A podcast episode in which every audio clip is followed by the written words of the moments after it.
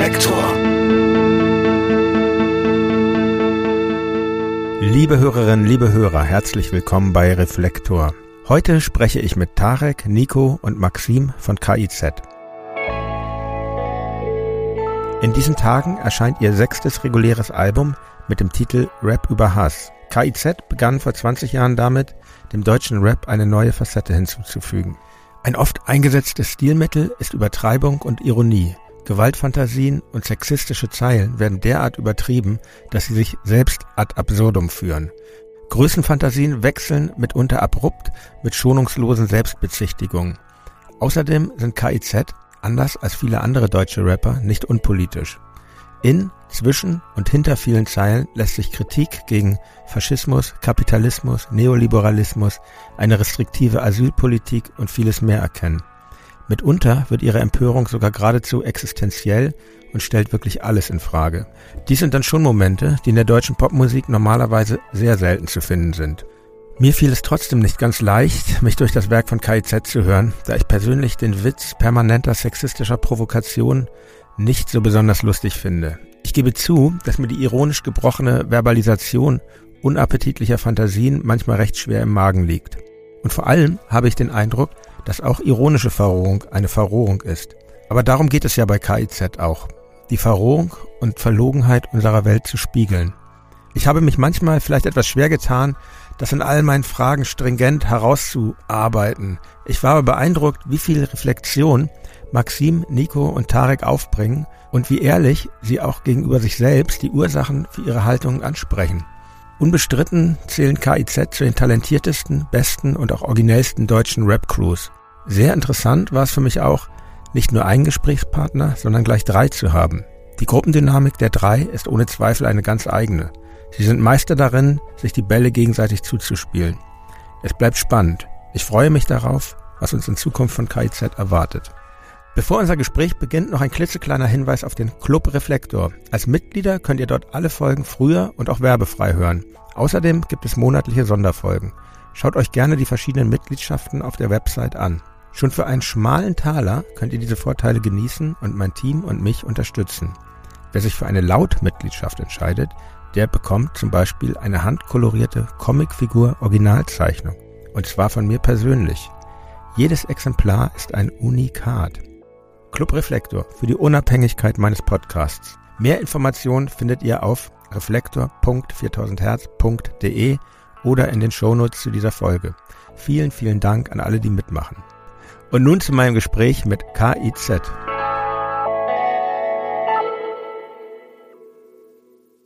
Ja, schönen guten Tag, Tarek, guten Tag, Maxim, guten Tag, Nico. Herzlich willkommen bei Reflektor. Hallo. Hallo. Guten Tag. Ja, volles Haus, drei Gäste habe ich nicht so oft und ähm, für die Hörerinnen und Hörer, ihr äh, werdet euch an die Stimmen gewöhnen und wisst dann, wer spricht, das kriegen wir hin. Hatten wir bei der Antilopengang äh, auch geschafft und damals bei Mantar. Das, äh, ich bin da ganz zuversichtlich. Wir sind hier alle frisch getestet, wollte schon sagen geimpft, das leider nicht. Und ähm, Doch, ich in, schon. Du bist geimpft? Ja. Bist du ein Impfdrängler? Nee, Nö. ich bin kein Impfdrängler.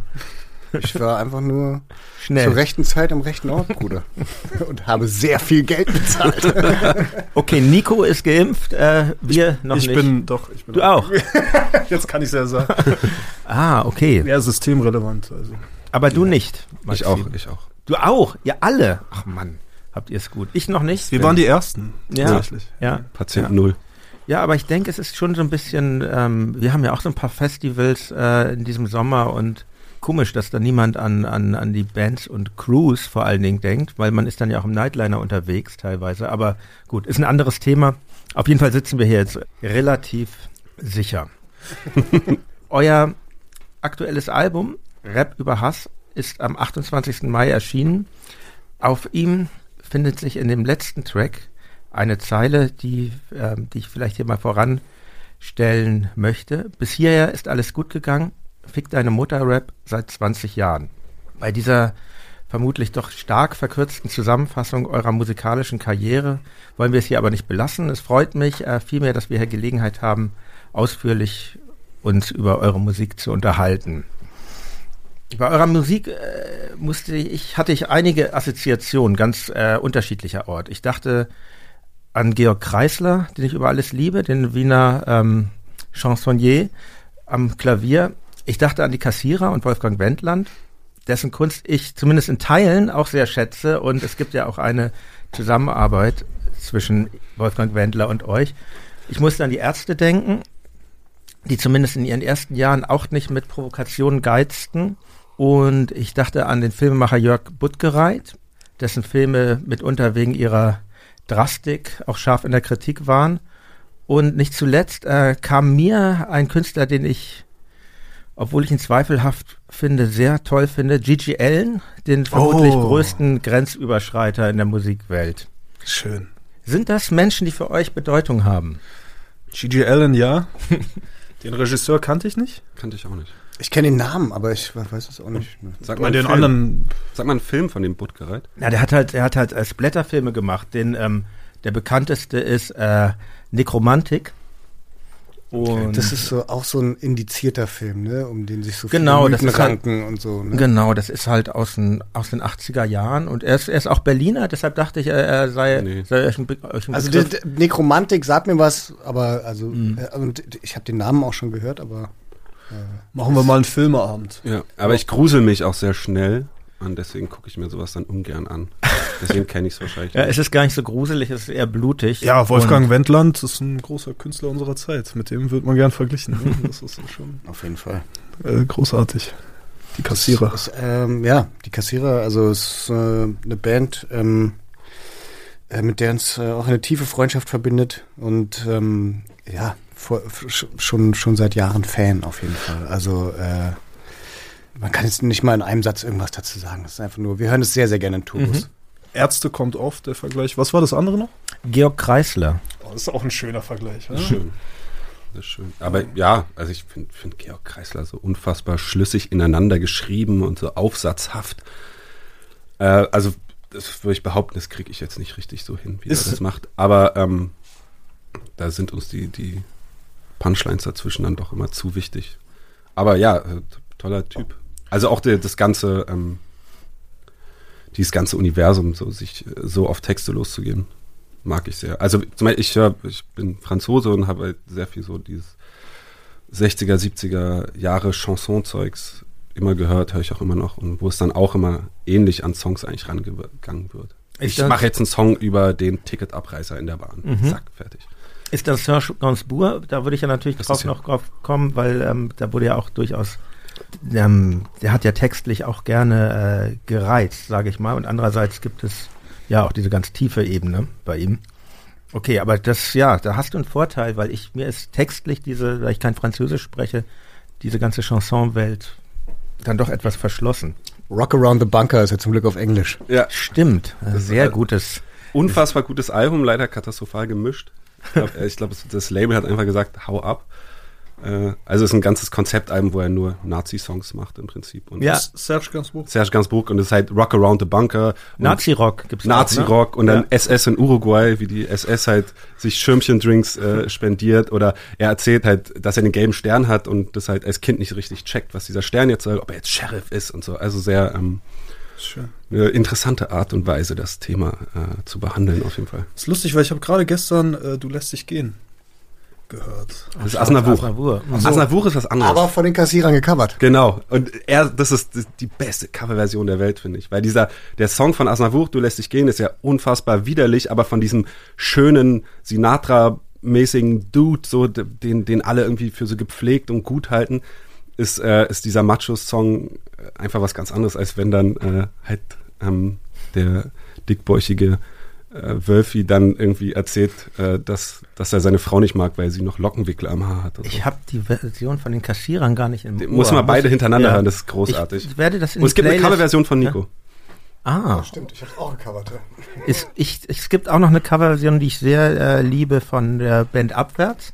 Die haben das, aber die haben nur Teile des Textes genommen und eigentlich alles daraus, was ich als so ein bisschen misogyn äh, betrachten würde, entfernt. Und da wird ein ganz neues Lied draus. Also sehr spannend. Kommt Dauert, auch dauert nur Playlist. 10 Sekunden wahrscheinlich. Nee, gar nicht so. Es gibt ja, ähm, Was, äh, was sitzt du eigentlich hier herum? Denkst du vielleicht, das finde ich schön? Und also da, da bleibt noch eine Menge bei übrig. Das ist ein etwas kürzerer Text dann, das stimmt. Kein Chanson mehr. Aber Ähm. Abwärts ist ein richtig guter Bandname. Respekt. Das stimmt, ne? Wollen wir switchen? wir sind jetzt abwärts. Wir sind jetzt abwärts. Ihr sind wir könntet- schon noch früh genug. Ihr könntet Frank Z fragen. Ähm, ich kann das vermitteln. Aber kommen wir von der äh, von, von anderer Musik wieder zu eurer Musik zurück. Ähm, ich, ich kann, ich kenne euch natürlich, äh, eure Band und vor allen Dingen die Singles von euch und als Band kenne ich, habe ich euch, glaube ich, seit 2000 kann man es eine Band kann man schon sagen oder soll ich immer Rap Crew sagen? Ist das die recht korrekte Bezeichnung? Äh, Egal. Ich, Ich glaube, wir sagen Band. auch Band. Okay. Also Coole Clique. Kapelle. Einfach nur Freunde. Kapelle, GBR. GBR. GBR ist Seid ihr schön, eine ja. GBR Die oder schon eine. GmbH? Nee, wir sind eine GBR. Ja, wir auch. Aber schielen auf die AG. Ich empfehle UG, die Was kleine? GmbH. UGH. Ja, das ist die Loser GmbH. Aber ähm, auch das, darum soll es jetzt nicht gehen. Also 2007 sah ich euch, glaube ich, das erste Mal live. Ähm, in der Volksbühne war das seinerzeit. Aber ich muss zugeben, dass ich mich erst jetzt zur Vorbereitung auf unser Gespräch wirklich intensiv mit eurer Musik auseinandergesetzt habe. Und ähm, ein Album von euch aus dem Jahr 2011 trägt den Titel Urlaub fürs Gehirn. Bei all den Nebelkerzen, die ihr mit eurer Kunst werft, ist dies vielleicht eine derjenigen, die ähm, am deutlichsten wirklich Unfug ist. Denn wenn man sich mit eurer Musik oder in diesem Fall mit euren Texten auseinandersetzt, dann ist das für das Gehirn, dann ist das Gehirn meiner Meinung nach sehr stark gefordert. Und ähm, ihr habt Inhalte, ihr habt Botschaften, aber diese sind eigentlich häufig versteckt hinter Witzen, hinter Ironie, hinter Gewaltfantasien und äh, Ferkeleien auch durchaus. Und ähm, mich interessiert zunächst vielleicht mal, warum eure Musik äh, so, so doppelbödig ist, äh, wie, wie das, äh, warum sich das so entwickelt hat. Und dafür möchte ich vielleicht einmal in der Gegenwart anfangen mit dem Opener eures aktuellen Albums Rap über Hass. Ähm, das Stück fängt ja an mit, ähm, mit einem Intro, mit einer Aufnahme, in dem eine, eine Parlamentsrede, eine Bundestagsplenarrede von Bernd Baumann, dem parlamentarischen Geschäftsführer der AfD, unterlegt ist, in dem er Zeilen von euch zitiert. Also die aus dem Jahr 2018 ist die Rede. Ähm, seht ihr das eigentlich als Erfolg, wenn ihr mit euren Texten rechtsextreme Politiker wie Bernd Baumann äh, empört? Das Definitiv. ist ja eine gespielte Empörung. Ne? Der versucht ja da einfach den unseren großen Bundespräsidenten zu verunglimpfen und tut so, als würde er sich darüber empören.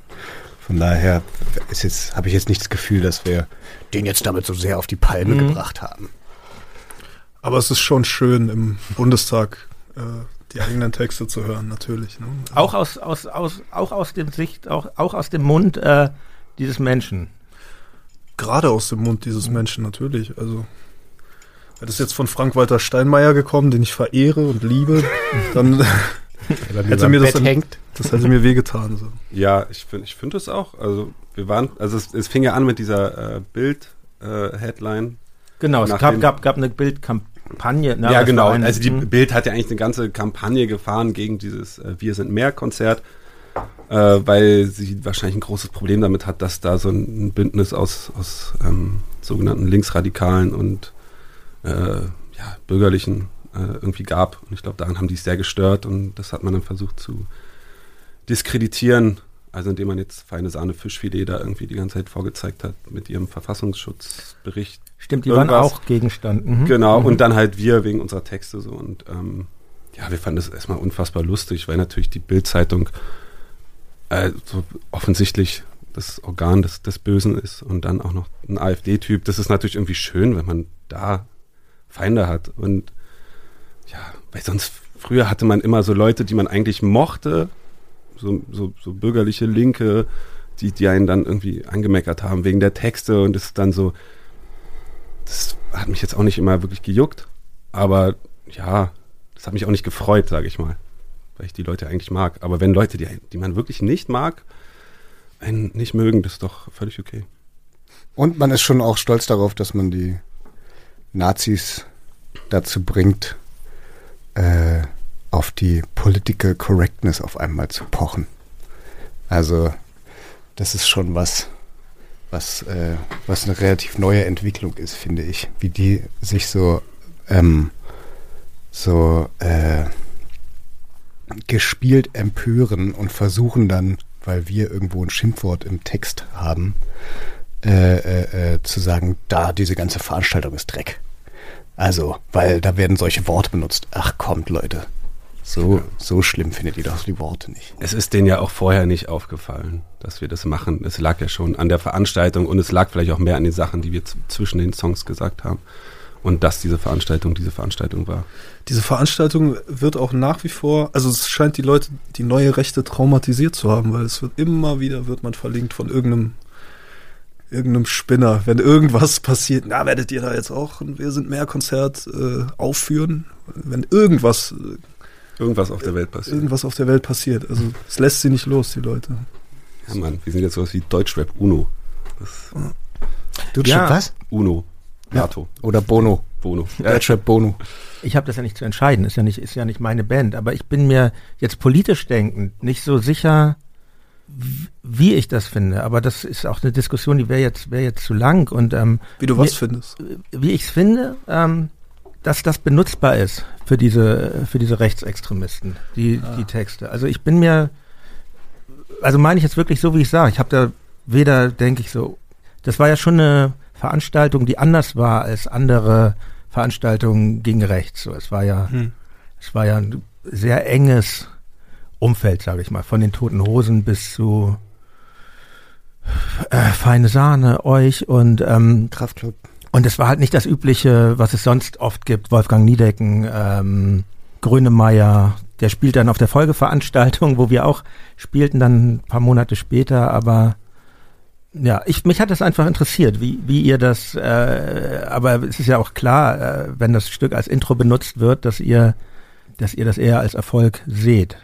Naja, es ist für uns selber, wie wir gerade beschrieben haben, erstmal witzig. Mhm. Äh, ob so eine Veranstaltung, ich meine, es war ja nicht unsere Veranstaltung. Nee, Man muss ja wirklich sagen, dass, dass Felix von Kraftklub uns angerufen hat mhm. und auch, dass gerade Kraftklub halt Stimmt, als, Chem ja. als Chemnitzer. Die wohnen ja da, oder? Die, die da wohnen ja, und ja. die auch da mal wirklich, glaube ich, dann auch körperlich damit dann auch wirklich mehr zu tun hatten, als wir es jemals äh, haben werden in Kreuzberg. Ähm, die haben das ja ins Leben gerufen. Und wenn die sich denken, wir sind dafür eine gute Sache, dann, dann sage ich da nicht nein. Aber du meinst und, jetzt. Und ich finde, äh, den, den Punkt, den ich eigentlich sagen wollte, ich muss mir bei irgendeinem antifaschistischen Engagement nicht die Frage stellen, ob das Nazis gefällt. Also ich muss mir nicht die Frage stellen, hm, könnte ich damit jetzt Nazis vergrauen? Also ist ja ein bisschen die mhm. Konsequenz. Könnte man das nicht irgendwie ein bisschen freundlicher gestalten ähm, äh, und ähm, dafür, dass, dafür sorgen, dass die nicht dieses Argument gegen einen haben? Ja, mir geht es, mir geht es um diese, also, mir geht es um diese, ähm, was ja jetzt mit dieser alles dicht machen Kampagne auch so sehr im Fokus war, um diese wie kann man in Verbindung mit, wie, ihr seid eine politische Band, glaube ich, und ähm, macht die Ironie, die dann dabei ist, macht die das nicht äh, schwieriger? Bei, bei alles dicht machen wurde ja Ironie nur behauptet, das war ja eigentlich nichts ironisch, das war ja mein, aber das führt jetzt zu weit. Aber ähm, genau, das, aber wir müssen das jetzt auch nicht vertiefen. Mich, ähm, also zum, äh, um auf den Punkt zurückzukommen, ich finde, ich habe da jetzt kein Problem mit, dass die, äh, dass Bernd Baumann versucht, den Bundespräsidenten damit zu trollen der hätte sich was anderes überlegt. So, also ich meine, das, das ist, was die da den ganzen Tag machen. Das merkt man bei der AfD auch ohnehin. Ich meine, die haben angefangen als äh, der Euro ist irgendwie blöd, dann ging es irgendwie um Flüchtlinge, dann hat irgendwie Flüchtlinge keinen mehr interessiert, dann sind sie auf diesen Corona-Zug aufgesprungen und so weiter. Ich meine, das ist ja wirklich so, da wird immer was gefunden. So wie immer die Opposition irgendwas gegen eine Regierung findet. Also das ist ja ganz üblicher äh, demokratischer Schlagabtausch natürlich jetzt mit einer anderen Härte bei den Leuten. Äh, aber es ist ja irgendwie ein völlig normaler Vorgang. Also das muss ich mir nicht irgendwie zum Vorwurf machen lassen. Mhm. Verstehe ich, verstehe ich auf jeden Fall. Genau. Wir haben die Veranstaltung in Dreck gezogen.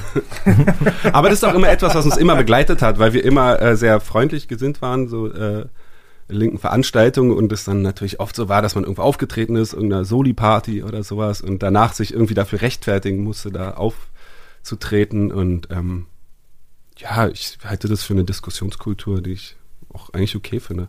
Klar, manchmal führt es auch dazu, dass man auf manche Sachen dann keinen Bock mehr hat, wo erstmal sagt, so Jungs, werdet euch das mal einig, ob ihr uns da wirklich haben wollt, ob ihr euch das antun wollt uns da zu haben. Ich kann verstehen, wenn ihr keinen Bock drauf habt, aber wenn wir da sind, dann machen wir das, was wir da machen. Ich, ich gehe mal, geh mal weiter in dem, in dem Text äh, Rap über Hass. Nach dem Intro geht es dann weiter. Ich, ich werde jetzt einfach mal ähm, ganz paritätisch ein paar äh, Zitate bringen. Äh, Fange ich mit dir an. Also ich mir ist es irgendwie wichtig, so ein bisschen über die Texte zu, zu sprechen. Ich finde, das ist für mich bei, bei Rap oft so, weil das ja auch so einen hohen Stellenwert hat. Es geht dann ja auch um die Punchlines oft und ähm, das ist sehr textfixierte Musik äh, eigentlich. Auf jeden dann Fall. zumindest, wenn man, wenn man sie jetzt nicht auf ein Konzert hört. Genau, ich fange mal an mit ähm, KIZ, es sind 30 Grad, aus den Bands kommt Babygeplär, denn ich brate mir den Säugling gerade medium rare. Dann komme ich zu dir, ähm, Maxim.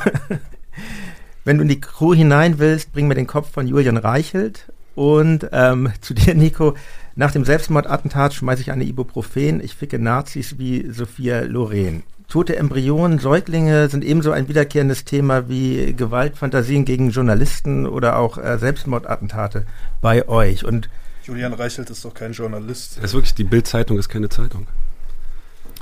Gut, kann man, klar, darüber müssen wir uns nicht unterhalten. Ich meine, die Bildzeitung hat sich auch von diesen, äh, hat sich auch in eine Richtung wieder zurückentwickelt, finde ich, mit dem Hinzukommen von Julian Reichel, die ich echt schwierig finde. Aber gut, ich würde ihn schon jetzt noch unter Journalist subsumieren und ähm, meiner Meinung nach ist ein Satz von Sigmund Freud sehr erhellend. Er, er lautet, im Scherz darf man bekanntlich sogar die Wahrheit sagen. Ähm, seiner Meinung nach sind halt zynische Witze deshalb möglich, weil sie auch eine verleugnete Wahrheit mitteilen. Und ähm, was glaubt ihr, was, was, was mich einfach interessiert, warum müssen diese drastischen Bilder bei euch raus? Also ich denke, der Ursprung jetzt bei mir, äh, kann nur für mich sprechen, ist einfach, ähm, dass man sich nicht als Teil der Mehrheitsgesellschaft und der äh, bürgerlichen Gesellschaft fühlt. Ja, und es ist so eine Art Selbstermächtigung. Ich dachte mir als 15-, 16-Jähriger, dass es mir Spaß macht, solche Leute vor den Kopf zu stoßen und sie zu schockieren. Das hat mir Spaß gemacht und äh, dann plötzlich hat es auch noch Geld geregnet deswegen. und das nehme ich natürlich alles gerne in Kauf. Ja. Ähm, habe jetzt nicht darüber nachgedacht, dass ich vielleicht mit Mitte 30 noch solche Texte rappe, aber es macht mir nach wie vor sehr viel Spaß, ja. Weil es einfach Befriedigung schafft, äh, so eine ähm, Punchline zu schaffen, auch wenn sie noch so drastisch ist, oder? Ja, ja. Ich meine, du kannst nicht, du kannst aus allem Kunst machen, ne? Du kannst aus ekelhaften Beleidigungen Kunst machen. Das heißt auch nicht, dass jede Beleidigung irgendwie Kunst ist, ne? Ich finde es einen relativ guten Reim. Medium Rare, Baby Geplayer und dann dieses Bild von, ja also das kann nicht jeder. Ja, wir sind da relativ alleine auf weiter Flur in diesem Stil, der sehr eigen ist und das würde ich, das würde ich auf jeden Fall unterschreiben und ich finde es jetzt handwerklich alles äh, auf höchstem Niveau. Äh, sonst ähm, ich spreche auch hier eigentlich nur mit Leuten, wo ich, wo mich äh, dessen Werk mich irgendwie interessiert, wo ich denke, da gibt es irgendwie ein, äh, eine künstlerische Basis, die ich interessant finde. Ich, ich, genau, nur mir selber geht es so, ich ich nehme das dann auch schon ernst, wenn ich so ein Interview mache und höre mich durch das, äh, durch den Katalog meiner Gäste und ähm, ich merke so, ich bin dann einer von, von, von denjenigen, ich, mich strengt das doch an. So. Ja, also ich glaube, das ist, das habe ich definitiv auch bei manchen Sachen. Also nicht bei uns, das finde ich alles perfekt. Aber so bei, also ich habe das oft bei irgendwie Filmen oder es gibt manchmal auch irgendwie so Gespräche, wo ich merke, das, das berührt jetzt einen Punkt, der geht mir zu nah, das ist mir unangenehm und dann, dann schalte ich ab irgendwie und dann versuche ich dem aus dem Weg zu gehen. Also ich würde dann so eine Musik nicht hören und so einen Film nicht gucken. Äh, bei, bei mir speziell, warum ich das vielleicht was eine Ursache ist, warum man diese, diese schmerzhaften Sachen dann gerne erzählt, ist, dass ich mich oft irgendwie, also vielleicht gerade als Jugendlicher so, man hat sich durch irgendwas verletzt gefühlt, äh, von der äh, sich, sich schlecht gefühlt und dann geht man irgendwie raus und hat diesen, diesen Eindruck, der wahrscheinlich falsch ist, aber man hat den Eindruck, dem, dem Rest der Welt geht's richtig gut. Allen geht's, allen geht's supi und sehen nirgendwo ein Problem. Äh, und dann irgendwie dieses, dieses Bedürfnis mit dieser Art von Witzen, die auch mal für einen kleinen Moment das spüren zu lassen, was man die ganze Zeit spürt. Ich glaube, dieser Moment ist irgendwo drin äh, und das ist eine Erklärung. Äh, das ist keine Rechtfertigung. Ich, ich, ich sehe da völlig, dass man sagt, nee, sehe ich nicht ein. Aber das ist auch mir die Erklärung. Also so schlimm. Und ich finde, ganz oft ist Ja. das Problem, dass wenn Leute fragen, warum machst du das, äh, dann wollen sie eigentlich eine Rechtfertigung hören. Die wollen ein wirkliches Warum wollen die nicht hören. Und das finde ich dann auch frech und respektlos. Also nicht so, aber Mhm. Nee, so generell, nee. weil ich das oft in so, mir geht, so es, halb mir geht es wirklich ums Verstehen, weil, kann ich dazu sagen, ich komme ja mit meiner Band, ich, ich komme so ursprünglich aus der Punk-Szene und ähm, Punk-Szene war ja so ein paar Jahre sehr provokant, ne? Stichwort Hakenkreuz-T-Shirts und dieser ganze Kram und die hat sich dann aber sehr schnell reguliert in, in was ganz Enges, äh, politisch Korrektes und dann ging es da halt los mit, mit Vegetarismus, Anarchismus und es war einfach sehr, und aus so einer Welt komme ich auch eben, Hamburg, Hafenstraße, Flora, da, da war es ja sehr reguliert, was man tun durfte und äh, was nicht, ähm, Sexismus und so weiter und das, was war Da mir dann auch schon mit Eiern beworfen worden.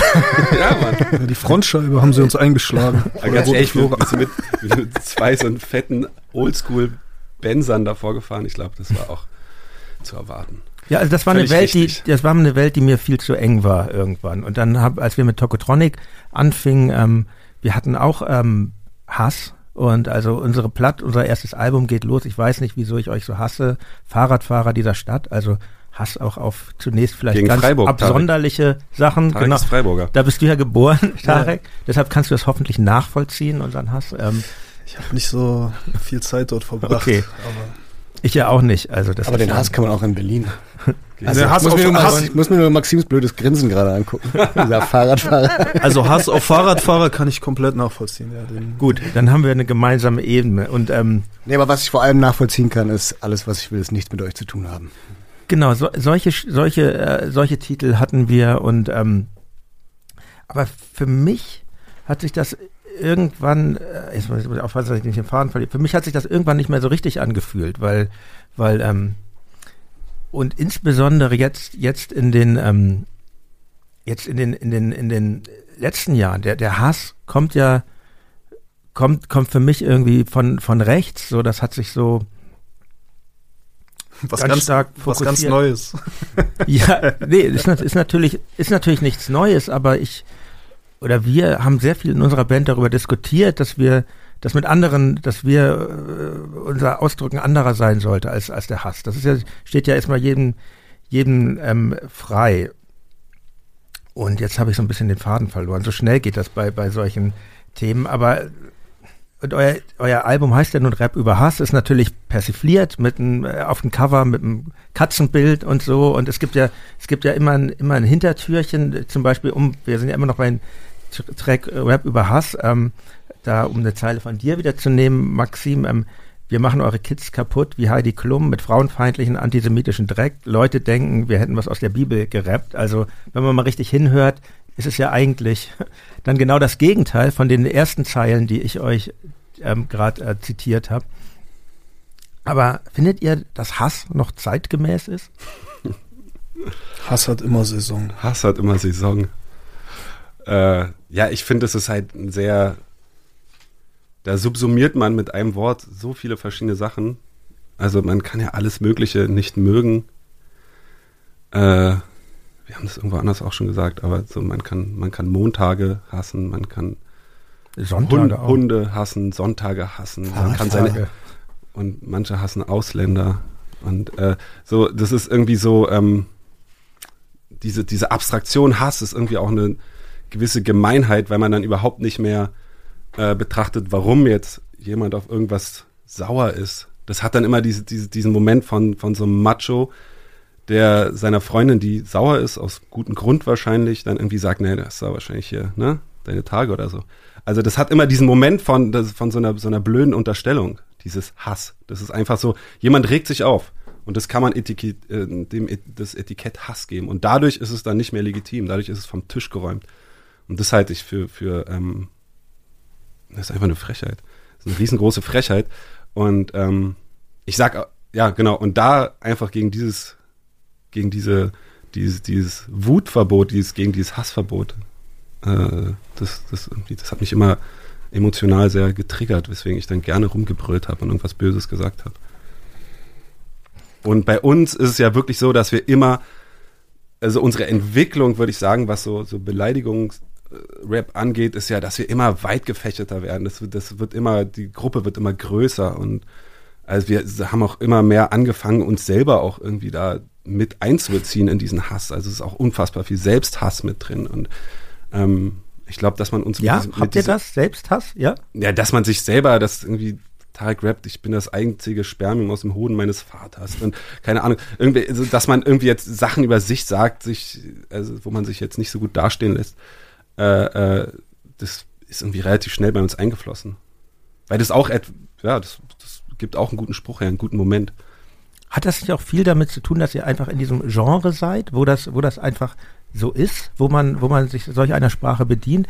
Ich meine, äh, der nächste Tr- Track, ähm, ich ficke euch alle, das ist ja eigentlich, wenn, so wie ich das gehört habe, äh, ist ja eigentlich ein Stück, was ziemlich so zwischen den Zeilen ziemlich äh, eine ziemlich bitterböse Bestandsaufnahme, wie niveaulos äh, die deutsche Rapmusik eigentlich ist, um was für lächerliche Werte das geht. Und was mich interessiert, ist das eigentlich, fühlt ihr euch da beheimatet oder seid ihr so ein U-Boot in dieser Musik, die das Also ich weiß nicht, ob das was mit dem Genre zu tun hat oder mit der Ja. Gesellschaft, in der man halt groß geworden ist. Ne? Mhm. Natürlich war die Musik unserer Wahl Rap, weil es uns halt umgeben hat, aber ähm, ja, also es ist ja, wir leben ja in einem super, in einer super verlogenen Gesellschaft. Also, dass man da anfängt rumzuschimpfen und auf den Tisch haut, finde ich jetzt nicht Hip-Hop.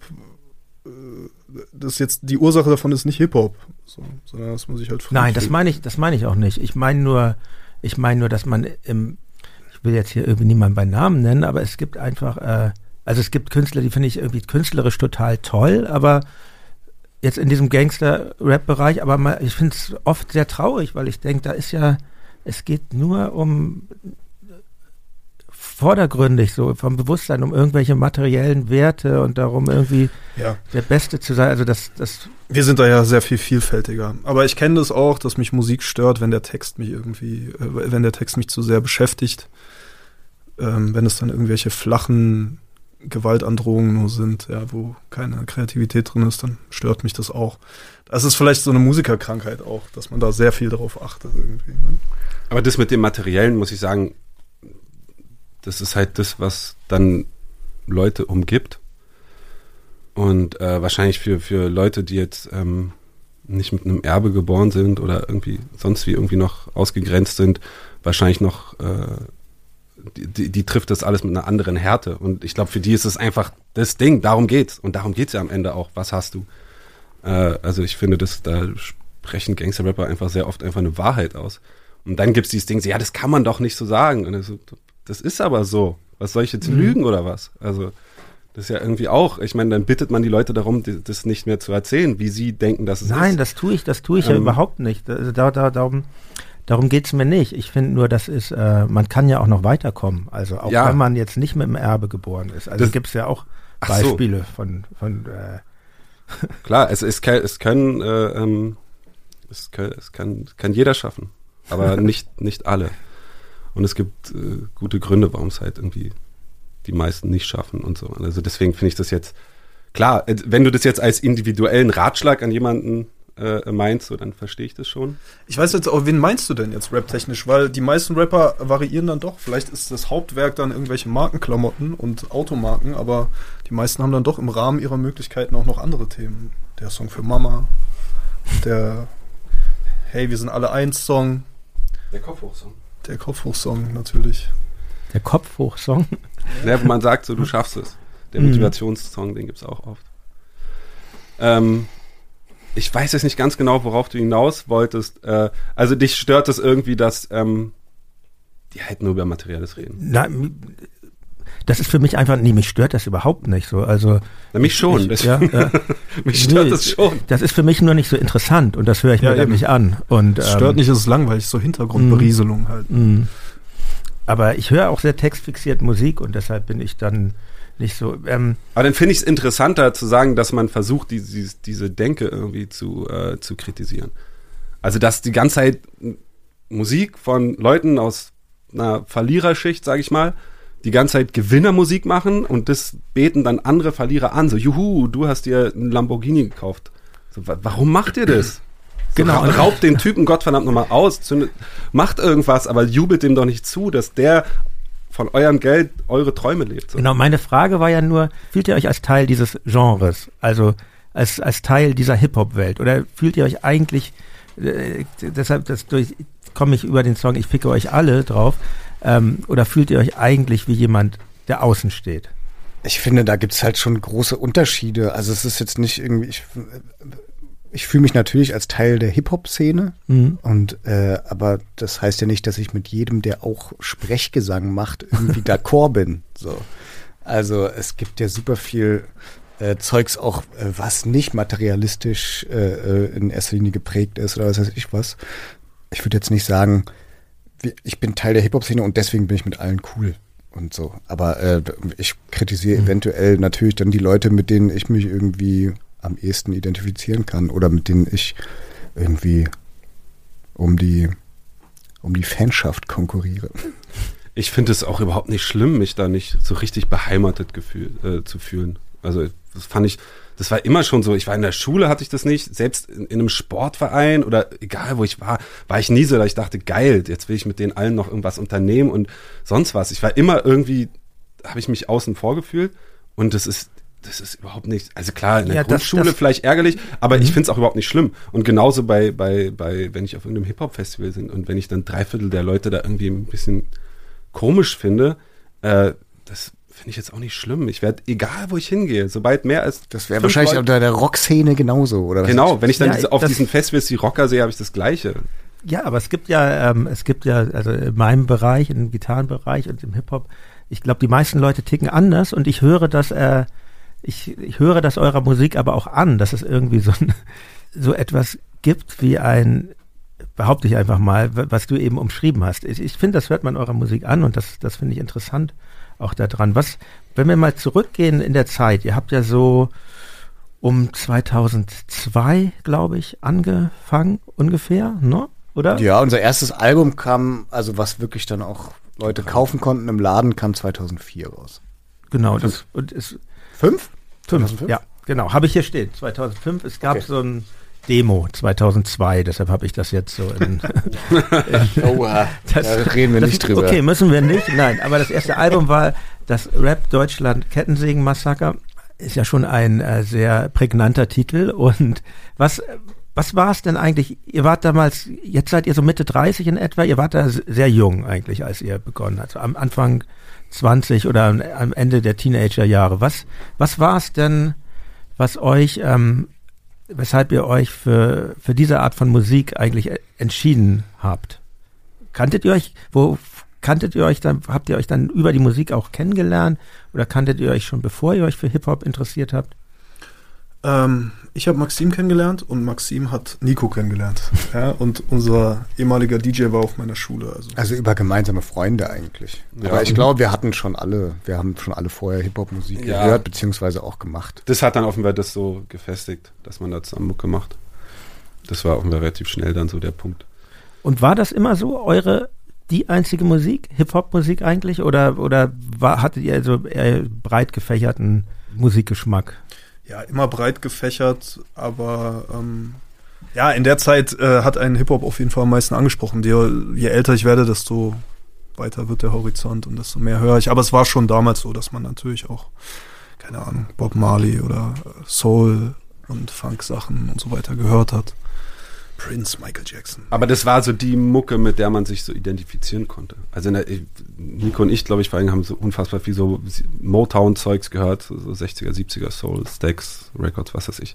Aber das war, das war immer so Mucke, wo mir klar war, ja, das bin nicht ich. Das vergötter ich über alles. Mhm. Wenn ich irgendwie so eine Otis Redding-Platte höre, sonst was. Aber der kommt mir nie in den Gedanken, dass ich ansatzweise in meinem Leben irgendwas in die Richtung machen könnte. In irgendeiner Hinsicht. Und das, unser Rap ist halt so, weiß nicht, das war erstmal so, so popelig und das haben auch da so langsam ein paar Leute. Im, im war das denn deutscher Rap, den ihr dann gehört habt schon, oder war das, waren das eher amerikanische Sachen? Boah, deutscher Rap kam bei mir ein bisschen spät. Also bei mir war es erstmal französischer Rap, NTM, sehr, sehr viel. Dann Buba, das, das Lunatic-Album. Mhm. Äh, aber deutscher Rap kam so richtig. Also klar, ich habe mitbekommen, dass irgendwie absolut Beginner Bambule, dass das irgendwie schon mal, dass, dass das richtig amtliche Beats sind und dass die auch so ein bisschen rappen können und so. und auch Sammy Deluxe so, dass der rappen kann, habe ich mitbekommen. Aber so wirklich, dass ich deutschen Rap gehört habe, war wirklich erst mit House Flows Monados und äh, Carlo Cooks Nutten, dass ich dann irgendwie gecheckt habe, ah, das, das geht in deutscher Sprache. Geil. Ja, ich habe auch zuerst englischen Rap gehört. Mein Stiefvater kommt aus LA und hat mir die Sachen gezeigt. Und was so Deutschrap angeht, eben wie bei Maxim, da hat man manche Sachen so am Rande wahrgenommen und auch ein bisschen gehört, aber so richtig abgeholt hat einen dann doch eher so Berliner, Berliner Rap wie äh, Agro Berlin oder sowas als erstes. Also mein Stiefvater kommt aus Ratzeburg, aber der hat auch Tupac gehört. Das darf er nicht. Ratzeburg? Soll Musik aus Ratzeburg hören. Gibt es denn aus Ratzeburg? Also äh, werde ich mal recherchieren und Ja, musst du mal machen. Irgendein Ami-Rapper hat da bestimmt ein Kind. Ja, das musst du mal machen. Das musst du mal ganz lange machen. ganz schön lange recherchieren. nee, keine Ahnung, weiß ich nicht. Ratzeburg-Special. Und euer, ihr wart dann ja bei, bei Royal Bunker, kann man ja sagen, äh, legendäres Label, äh, quasi Cool Savas hatte da seine Anfänge und so. Wie, wie, wie, wie ging das vor sich? Wie, wie kamt ihr in diese, ähm, ja, in diese Zusammenhänge? Über Rufmord. Ähm, ja, genau, über Rufmord. Das ist ein Kumpel von uns. Der hat für uns ein Video gedreht zu unserem, äh, zu dem Das Rap Deutschland Kettensägen Massaker Album. Äh, zu dem einen Song und dann, äh, der war mit seiner Band auch bei Royer Bunker, hatte da mal ein Album rausgebracht, äh, Bette Miliz. Und ähm, der hat es dann Steiger, glaube ich, einfach vorgespielt. Und dann hat Steiger uns äh, äh, gefragt, ob wir nicht vorbeikommen wollen mal. Ein paar Jahre vorher waren wir selber schon mal hingegangen, oder also ich nicht, aber ein Bekannter von uns und hat uns hat die CD davor gezeigt und die fand, fand Steiger scheiße, aber die neue fand er anscheinend gut und wollte sich mit uns treffen und dann waren wir aber auch ein bisschen zickig. und haben uns dann, waren wir uns nicht so richtig sicher, aber sind am Ende dann doch da gelandet. Ja, man hat dann auch so einen Spirit aufgebaut, so von wegen, ey, wir brennen die Dinger jetzt einfach selber. So, man hat so wirklich diese, diese krasse Untergrundmentalität dann auch gehabt. Das ist mir scheißegal. Und das hat irgendwie dann Steiger aber eigentlich ganz gut aufgefangen, weil der irgendwie ja ähnlich drauf ist. Das ja war ja auch sehr organisiertes Chaos bei dem. Äh, aber es war schon dieser Spirit, das ist uns scheißegal, ob das jetzt verkauft oder irgend sowas. Das war, ähm, Dieser Underground-Aspekt, der, der war schon in diesen Jahren sehr wichtig. Ne? Das, da gab es ja auch diese ganzen ich kann ich glaube, ich glaube, wir waren halt schon immer extrem bockig.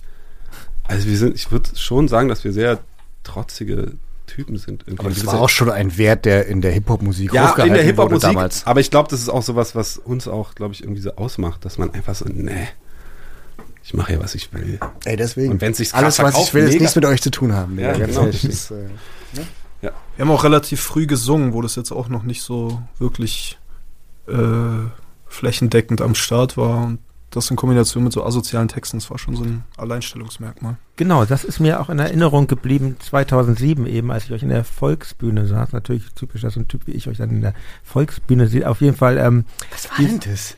In der Volksbühne? das war so eine Veranstaltung von George Cameron. Da haben Man, in was wir da drin waren manchmal. von den Goldenen Zitronen, da, der hatte da irgendwie so ein Ja, kleines ja. Mini-Festival kuratiert. Geil. Und ich habe das dann schon so wahrgenommen, das ist jetzt hier was ganz Neues. Und ähm, dann erinnere ich mich noch an den Song Riesenglied, den ihr da performt habt. Ich meine, Ein großer Song, ja. also eine, ich, wichtiger Wenn das jetzt, ich, ich möchte auch nicht, dass das, harter Song. dass das jetzt so rüberkommt, als, als würde ich jetzt furchtbar, äh, als würde es mir jetzt so schwer fallen, eure Musik äh, zu hören. Ich kann auch irgendwie einen ferkligen Witz ganz gut vertragen. Da finde ich zum Beispiel sehr witzig. Mein Schwanz ist so lang, ich führe eine Fernbeziehung. Das ist äh, halte ich für gelungen. Also schon so ein bisschen Ballermann-Niveau und aber aber ich habe mich dann für, für mich mich hat das so ein bisschen irritiert, weil ich dachte, ha jetzt hier dieses dieses absolut Beginner, ähm, diese Verballhornung, ja und was ist denn das eigentlich für, ein, für eine Band? Und, ähm, und dann ging es ja eigentlich ziemlich schnell. Euer zweites Album, Hahnkampf, erschien dann ja auch auf Royal Bunker, aber schon in Kooperation mit, mit Universal. Ihr wart dann auch, äh, es hat auch Gold bekommen, glaube ich. Ihr wart Platz 9 in den Charts und ähm, im ersten Video, Geldessen, äh, finde ich, wird dann so eure ganze Welt schon, schon sehr äh, schlüssig aufgebaut. Wir sehen, wir sehen irgendwelche Clockwork Orange Droogs, äh, Black Metal Typen, Wrestler, Frauen in NS-ähnlichen Uniformen. Und Hitler. Ist Hitler auch schon drin? Ja, Im Rollstuhl. Gibt sich die Ehre. Hab, ich habe Hitler übersehen im Video, verzeiht mir. Ähm, ähm, aber vielleicht am schockierendsten ein männliches Rapperpaar, das sich innig küsst. Am schockierendsten für manche. Und ähm, dazu dann ein Fanny van Dunn Zitat im Text. Ich bin unbeliebt, seitdem ich beim Bunker unterschrieb, mache ich menschenverachtende Untergrundmusik. Ähm, wir sind eine Boygroup, der Bunker ist nur Tarnung. Also ich finde da in diesem, in diesem Text, in diesem Track und in diesem Video ist schon sehr viel angelegt, was, was ihr eigentlich bis heute durchzieht, würde ich mal sagen. Und ähm, das war auch die erste Single, die in den Charts war dann. Könnt, könnt, ihr, könnt ihr euch noch erinnern, wie sich das dann damals für euch anfühlte? Äh, plötzlich mit dem, also bei meiner Band war es so, ich dachte erst, wir machen hier was total Abwegiges, was nur unsere Freunde interessiert und plötzlich kam das dann ziemlich breit an. Ähm, wisst ihr noch, wie das, war das für euch auch so ein, was für ein Moment war das, als das dann, ja, erfolgreich war plötzlich? Also, vielleicht kann man es vergleichen mit dem SEK. Wahrscheinlich fühlt sich ein SEK-Typ so, wenn er nachts um sechs irgendwie die Tür eintritt und den Laden stürmt. Ja. auf den Boden, auf den Boden. Jetzt sind wir da. So hat sich das angefühlt. Ja, das ist eine gute Beschreibung, weil das war wirklich auch diese, dieses, dass man dieses Gefühl, also dieses Jugendliche, das klingt jetzt voll großkotzig, wenn ich es jetzt sage, aber so aus diesem, diesem 20-Jährigen raus war das einfach so, damit hat hier keiner gerechnet, damit kommen die alle nicht klar. So, weißt du, das war irgendwie dieses, dieses geile Gefühl. So. Man hat schon sehr krasse Größenfantasien dann, oder? Ja, ja also, also kann ich so sagen. Ich meine, wir waren ein bisschen älter, wir waren so 23, aber ja. Das ist, glaube ich, bei jedem Künstler und immer gar, so. Ne? Gar, gar, nicht, gar nicht, weil, weil ich jetzt der Meinung war, wir würden jetzt größer sein im Sinne vom ja. Verkauf. Es gab ja zu der Zeit dann auch schon wie Bushido oder sonst was. So Leute, die dann zu der Zeit noch äh, irgendwie äh, da in der Hinsicht größer waren und das war uns auch bewusst, aber wir war, war uns klar, dass wir da wirklich was Eigenes haben und das gerade hier irgendwie keiner aufhalten kann. Ne? Das war irgendwie schon so. Das war irgendwie das geile Gefühl, dass man mit was Eigenem irgendwie was zum, zum, zum Rollen bringt. Das war nicht irgendwie, dass wir 0815 Popsong gemacht haben oder irgendwie jetzt äh, ein nationales Empörungsthema irgendwie in einem Rap-Song cool verpackt hätten, so irgendwie so, was, was gab's da früher immer irgendwie, meine, meine Schwester hat ein Messer in der Schule oder irgendwie so ein, so ein, sich irgendwas genommen hätte, äh, was einem nicht so richtig gehört, sondern wir haben wirklich unser Ding gemacht und das hat dann irgendwie so funktioniert. Und da war man dann schon verdammt stolz drauf. Ich weiß noch, wie wie ich, ich habe so ein, so ein einfach so Gefühle, an so Erinnerungen irgendwie, wie wir bei Anatol irgendwie so Sachen aufnehmen für, für diese erste Platte, für das Rap Deutschland Kettensing Massaker und wie wir da schon so waren, so, Mann, an diese ganzen Punchlines, da kommt keiner ran. ja, ja. Und diese Idioten. Und es ist uns aber auch scheißegal. Und wenn wir davon nur 200 Stück selber ja. brennen und an der Schule verkaufen, drauf geschissen. Und dann dieser Moment, vom wegen Steiger bringt es raus, es steht jetzt im Laden, man kann in den Laden gehen und es kaufen. Und äh, dann irgendwie Reaktionen von Leuten darauf und dann so, ja, genau so sehen es die Leute auch, die das, also die es mögen, nicht die, die uns äh, Mordfantasien schicken. Äh, Morddrogen. Ja, das ist das Verwirrende, ne? Die einen sagen, boah, das, diese, das ist ja unfassbar, was die machen. Und dann sind da andere, die sagen, ich werde dich, ich werde dir alle Knochen brechen. Wenn ich das, das ist so ein bisschen verwirrend. Was stimmt denn jetzt? So, ihr seid Dreck oder ihr seid Götter? So das war natürlich auch ganz am Anfang ein anderer Kosmos, in dem man da aufgewachsen ist. Also so 2005 bis 2007, 8, 9. Das ist noch irgendwo, sind das so Straßenrapper? Irgendwie so dieses Fragezeichen dann noch so im Raum war, so weißt du, dass das noch so, ähm, sind es jetzt Gangster-Rapper? Fragezeichen. Sind es Nazis? Sind es Nazis, genau, das war auch mal so eine Frage, die wir immer bejaht Nazis, haben. Nazis, ja. Ja, ja, das war auch so, dass, dass manche Leute der Meinung waren, wir seien Rechte und so. Ähm, und äh, ja, das war irgendwie auch noch irgendwie so verrückt, dass man da in so einem ja, in so einem Strom da irgendwie, weil das am Anfang natürlich von diesem Berlin-Rap-Hype äh, auch ein bisschen gelebt hat oder das hat mhm. uns auf jeden Fall auch gepusht, glaube ich. Kurze Unterbrechung. An dieser Stelle nochmal der Hinweis auf den Club Reflektor, den Mitgliederbereich meines Podcasts. Hier gibt es viele Extras für euch Mitglieder. Zum Beispiel die Sonderfolgen. Dort könnt ihr zum Beispiel mein ausuferndes Gespräch mit Kolja von der Antilopengang hören. Lasst es euch nicht entgehen. Aber ich, ich finde diese unheilige Allianz Gitter Ganz und Kuno Knäuel finde ich nicht in Ordnung. Ich finde das nicht gut, was die da die ganze Zeit machen. Okay, ähm, damit müssen wir... Weil, stopp, weil ja. Dagobert ja zu ja. Nelly gehört und sonst zu niemand. Dies war der Ausschnitt aus der Club-Sonderfolge. Schaut euch die verschiedenen Pakete einer Mitgliedschaft an. Alle Informationen findet ihr in den Shownotes dieser Folge und auf reflektor.4000herz.de. Ihr könnt mich aber auch ohne eine Mitgliedschaft im Club unterstützen. Und zwar, indem ihr Reflektor weiterempfehlt. Zum Beispiel auf Twitter, Facebook oder Instagram. Oder noch besser, mit einer Rezension auf Apple Podcasts. Am liebsten natürlich mit einer 5-Sterne-Bewertung. Vielen Dank für die Aufmerksamkeit. Und schon geht's weiter mit meinem Gespräch mit KIZ. Also ich konnte das schon unterscheiden von dem, also ich komme ja aus Hamburg ursprünglich und ähm, das war schon ein sehr großer äh, Paradigmenwechsel, als das dann hier in Berlin äh, losging mit dem Rap. Weil wir haben immer die Hamburger Rapper erzählt, ja, ja, der Rap ist halt anders in Deutschland, weil es gibt hier kein Ghetto und so und ähm, naja, und das wurde dann so mit Berlin und Frankfurt auch, wurden die sehr schnell eines Besseren belehrt. Und Frankfurt eigentlich schon vorher, also Rödelheim-Hartheim-Projekt war Genau. vorher schon verdammt Ghetto, muss man mal sagen. Mhm. Genau. Übrigens finde ich äh, nur noch mal äh, nebenbei äh, gesagt, ähm, der letzte Track eures aktuellen Albums Kinderkram, den finde ich äh, sehr schön, weil das ist einer der ähm, eher seltenen Momente, wo ihr sehr persönlich werdet. Man kann viel über die Anfänge eures ähm, eures musikalischen Schaffens da erfahren, retrospektiv und auch über die, wie, was ihr eben auch so ein bisschen berichtet habt, über die Unsicherheiten, wie unsicher man als junger Mensch eigentlich ist. Und ähm, ähm, ja, ich, schön ist halt auch die Zeile, jetzt bin ich Mitte 30 und langsam ist es peinlich. Ist das noch Pubertät oder schon die Midlife Crisis? Ähm, ja, das geht, glaube ich, vielen Menschen so, die äh, über eine längere Zeit Musik machen, dass man da so von der, von der Jugend direkt ins Alter rutscht. 2009 erschien euer drittes Album mit dem Titel Sexismus gegen Rechts. Da kann ich mich noch dran erinnern, wie ähm, da klebten ja, glaube ich, Plakate in der Stadt oder in Hamburg, aber ich weiß nicht, wo ich es gesehen habe. Ich kann mich auf jeden Fall erinnern, dass ich äh, durch diese Bewerbung ähm, des Albums ein, ein wenig verunsichert war, aber auch nur so ein bisschen. Und ähm, dann fragt man sich, Sexismus, äh, warum denn jetzt? Ist doch blöd. Und dann wird das natürlich auch gebrochen, zum Beispiel in so einem Track wie das System. Das finde ich ja eigentlich ganz niedlich. Ihr singt da über äh, eure Penisse und stellt sie als sehr klein dar. Ähm, Einmal, einmal mehr. Ein, unerschöpfliches Thema. Was stimmt denn nun? Ist er groß oder ist er klein?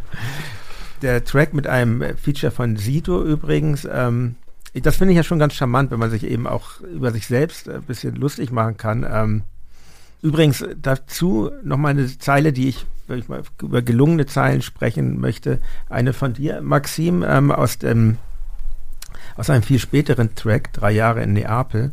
Äh, ich bin Backstage, habe Sex.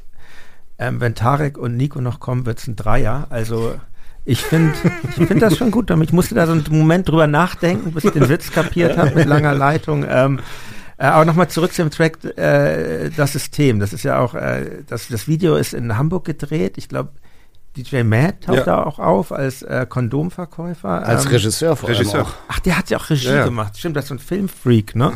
Ja, ja, ah, Ein okay. schönes Video gedreht. der Jetzt verstehe ich alles. Und deshalb, deshalb habt ihr es in Hamburg gedreht. Das war nämlich meine Frage. Ich Ja. denke mal schon, ja. Und auch das, ja, erstmal deswegen Hamburg und ich glaube, so Reeperbahn, ein Track über Pimmel hat irgendwie auch ist ein gewisser, gewisser Zusammenhang Hat irgendwie Sinn herstellbar. gemacht. Und ähm, ja, für das Video habt ihr so eine Demo inszeniert. Ich habe ohnehin den Eindruck, dass ihr äh, originelle Vermarktungsmethoden mögt. Es gibt geleakte Fa- Fake-Alben, es gibt Pressekonferenzen, jetzt gerade aktuell wieder, äh, die jetzt auch nicht so ganz äh, unbedingt äh, authentisch sind oder, oder es sehr detailliert gefilmte True Crime Persiflagen. Ähm, aber ist das nicht auch anstrengend, sich immer so viel Originelles ausdenken zu müssen? Schrecklich, hasse das. ich will eigentlich nur, nur streamen, nicht auf Tour gehen und mir das Geld aufs Konto überweisen lassen. Nein, es macht schon sehr viel Spaß, sich so einen Quatsch auszudenken. Also, das war schon von Anfang an irgendwie, also hatten wir Bock auf sowas und es haben auf jeden Fall äh, äh, Markus Steiger damals bei Röhr Bunker schon immer rausgekitzelt, dass wir irgendwie was, dass wir irgendeine geile Aktion machen, wo Leute Spaß dran haben. Ähm, und äh, unser jetziger Manager Beat hat da auch immer krass Bock drauf und äh, da sind wir alle sind wir alle äh, schon auf einer, auf einer Wellenlänge, würde ich jetzt mal behaupten. Wann, seit wann managt euch denn Beat Gottwald eigentlich? Seit, immer. Ah ja, nee, also nach das Rap Deutschland Kettensägen-Massaker, zwischen Rap Deutschland Kettensägen-Massaker und äh, Irgendwo während böse Enkels. Genau, und äh, Hahnkampf, dazwischen gab es noch so ein Mixtape, das hieß Böse Enkels. Und das, äh, da, da, da hat Steiger uns den vorgestellt. Irgendwie kannte Steiger Beat. Ich habe das ja nie begriffen, vielleicht könnt ihr mir das mal erklären. Was ist eigentlich, warum ist ein Mixtape äh, kein Album und ein Album? Weil, wenn ich mir eure Mixtapes anhöre, ich kann jetzt nicht so denken, ah, das ist jetzt ja viel, äh, viel mehr aus dem Ärmel geschüttelt. Das hat ja auch, ist ja, ist ja, hat ja auch alles ein ähnliches Niveau. Ja, Danke, also Mann. ähm, ich glaube, das Gerne. kommt eigentlich äh, aus dem äh, amerikanischen, da, so, weil das halt wirklich früher DJs gemacht haben, die halt Mixtapes gemacht haben und dann kam halt der und der und hat auf den Hitbeat von dem Jahr nochmal eine Strophe gerappt, die da eigentlich nicht drauf war, so mäßig. So ist sowas, glaube ich, angefangen und irgendwann haben die Leute dann angefangen, Normale Songs drauf zu machen. ja. Und Die trotzdem sozusagen, also es gibt ja irgendwelche Ami-Rap, irgendwelche Wiz Khalifas, die haben Lil Wayne. 30 Mixtapes, Lil Wayne, ja. Äh, f- f- 50 Mixtapes, bevor die ihr erstes Album rausbringen oder so und sagen dann so, äh, hey, guck mal hier, ich bin einfach, weißt du, dieses Rappen, das ist so ein, die haben das mehr so als, das ist dieses krasse Handwerk, was ich hier die ganze Zeit demonstriere und jetzt setze ich mich erst hin und mache mein Album mäßig. Das ist immer so ein bisschen so unter den Scheffel gestellt wird, dieses Mixtape. Und wie entscheidet ihr das, was ein Mixtape ist und äh, was ein Album ist? Naja, also jetzt bei Böse Enkels relativ eindeutig, weil wir halt auch Remixe machen, wie von Absolute Beginner äh, gemacht haben. Äh, da ist ja klar, warum das ein Mixtape ist. Ne? Aber ähm, wie ist das andere? Ganz oben, da ähm, äh, man kann einfach wahrscheinlich sagen, da sind jetzt keine Konzeptsongs drauf oder so, was wir auf den Alben schon Mhm. öfter haben. Da sind jetzt keine persönlicheren Sachen drauf oder so, sondern es ist einfach nur Irrsinn, Wahnsinn, so unterhaltsamer Quatsch einfach. Also die aus den Ärmel geschüttelten Sachen dann eher. Ja. Ja, obwohl der war ganz oben, naja, doch wieder irgendwie, das ist ja auch eine Arbeit ausgeartet irgendwann. Aber ja, Apropos es, es, in- es in- gibt, ja. gibt keine große Unterscheidung. Ja, wir sind da meistens irgendwie dabei und machen gerade irgendwie ein Album, davon ist die Hälfte fertig und dann haben wir aber so ein paar Songs, die passen da nicht rauf und dann so, ey komm, dann machen wir jetzt nochmal irgendwie fünf. So, und äh, dann wollen wir das aber nicht, nachdem wir mal wieder zwei Jahre kein Album rausgebracht haben, das äh, sozusagen rausbringen als guck mal das neue große Album, sondern sagt man so, ey, guck mal hier, kleiner Snack zwischendurch und jetzt nächstes Jahr kommt das Album. Und wenn du sagst, in Arbeit ausarten, wie, ich finde ja immer so ein bisschen bei, beim, beim Rap, ich habe immer das Gefühl, also ich komme ja selber so aus dem Indie-Rock, wo auch so dieses Schluffige und man muss jetzt nicht irgendwie die großen Soli spielen können, ähm, äh, akzeptiert war. Aber ich habe so das Gefühl, beim Rap ist das ähnlich wie beim, früher beim Metal, so eine Musik, die ich zuerst gehört habe, dass dieser handwerkliche Aspekt, wie, wie man eben rappen kann, dass er eine, ganz große Rolle spielt. Ist das, ist das für euch auch so? Weil ich Kann man auch nicht so generalisieren, würde ich Ja. sagen. Also es gibt natürlich Mal so. die Fraktion, die das so metalmäßig sieht. Jetzt muss hier aber die zweiköpfige Gitarre fünf Minuten durchgezockt werden als Solo. Und dann durch den Cloud-Rap natürlich, klar. Ist mir, ja, oder gar nicht mal dadurch. Auch schon früher, weiß es ich, irgendwelche Leute, die einfach irgendwie witzig Bastard. sind, genau, die einfach. Bastard.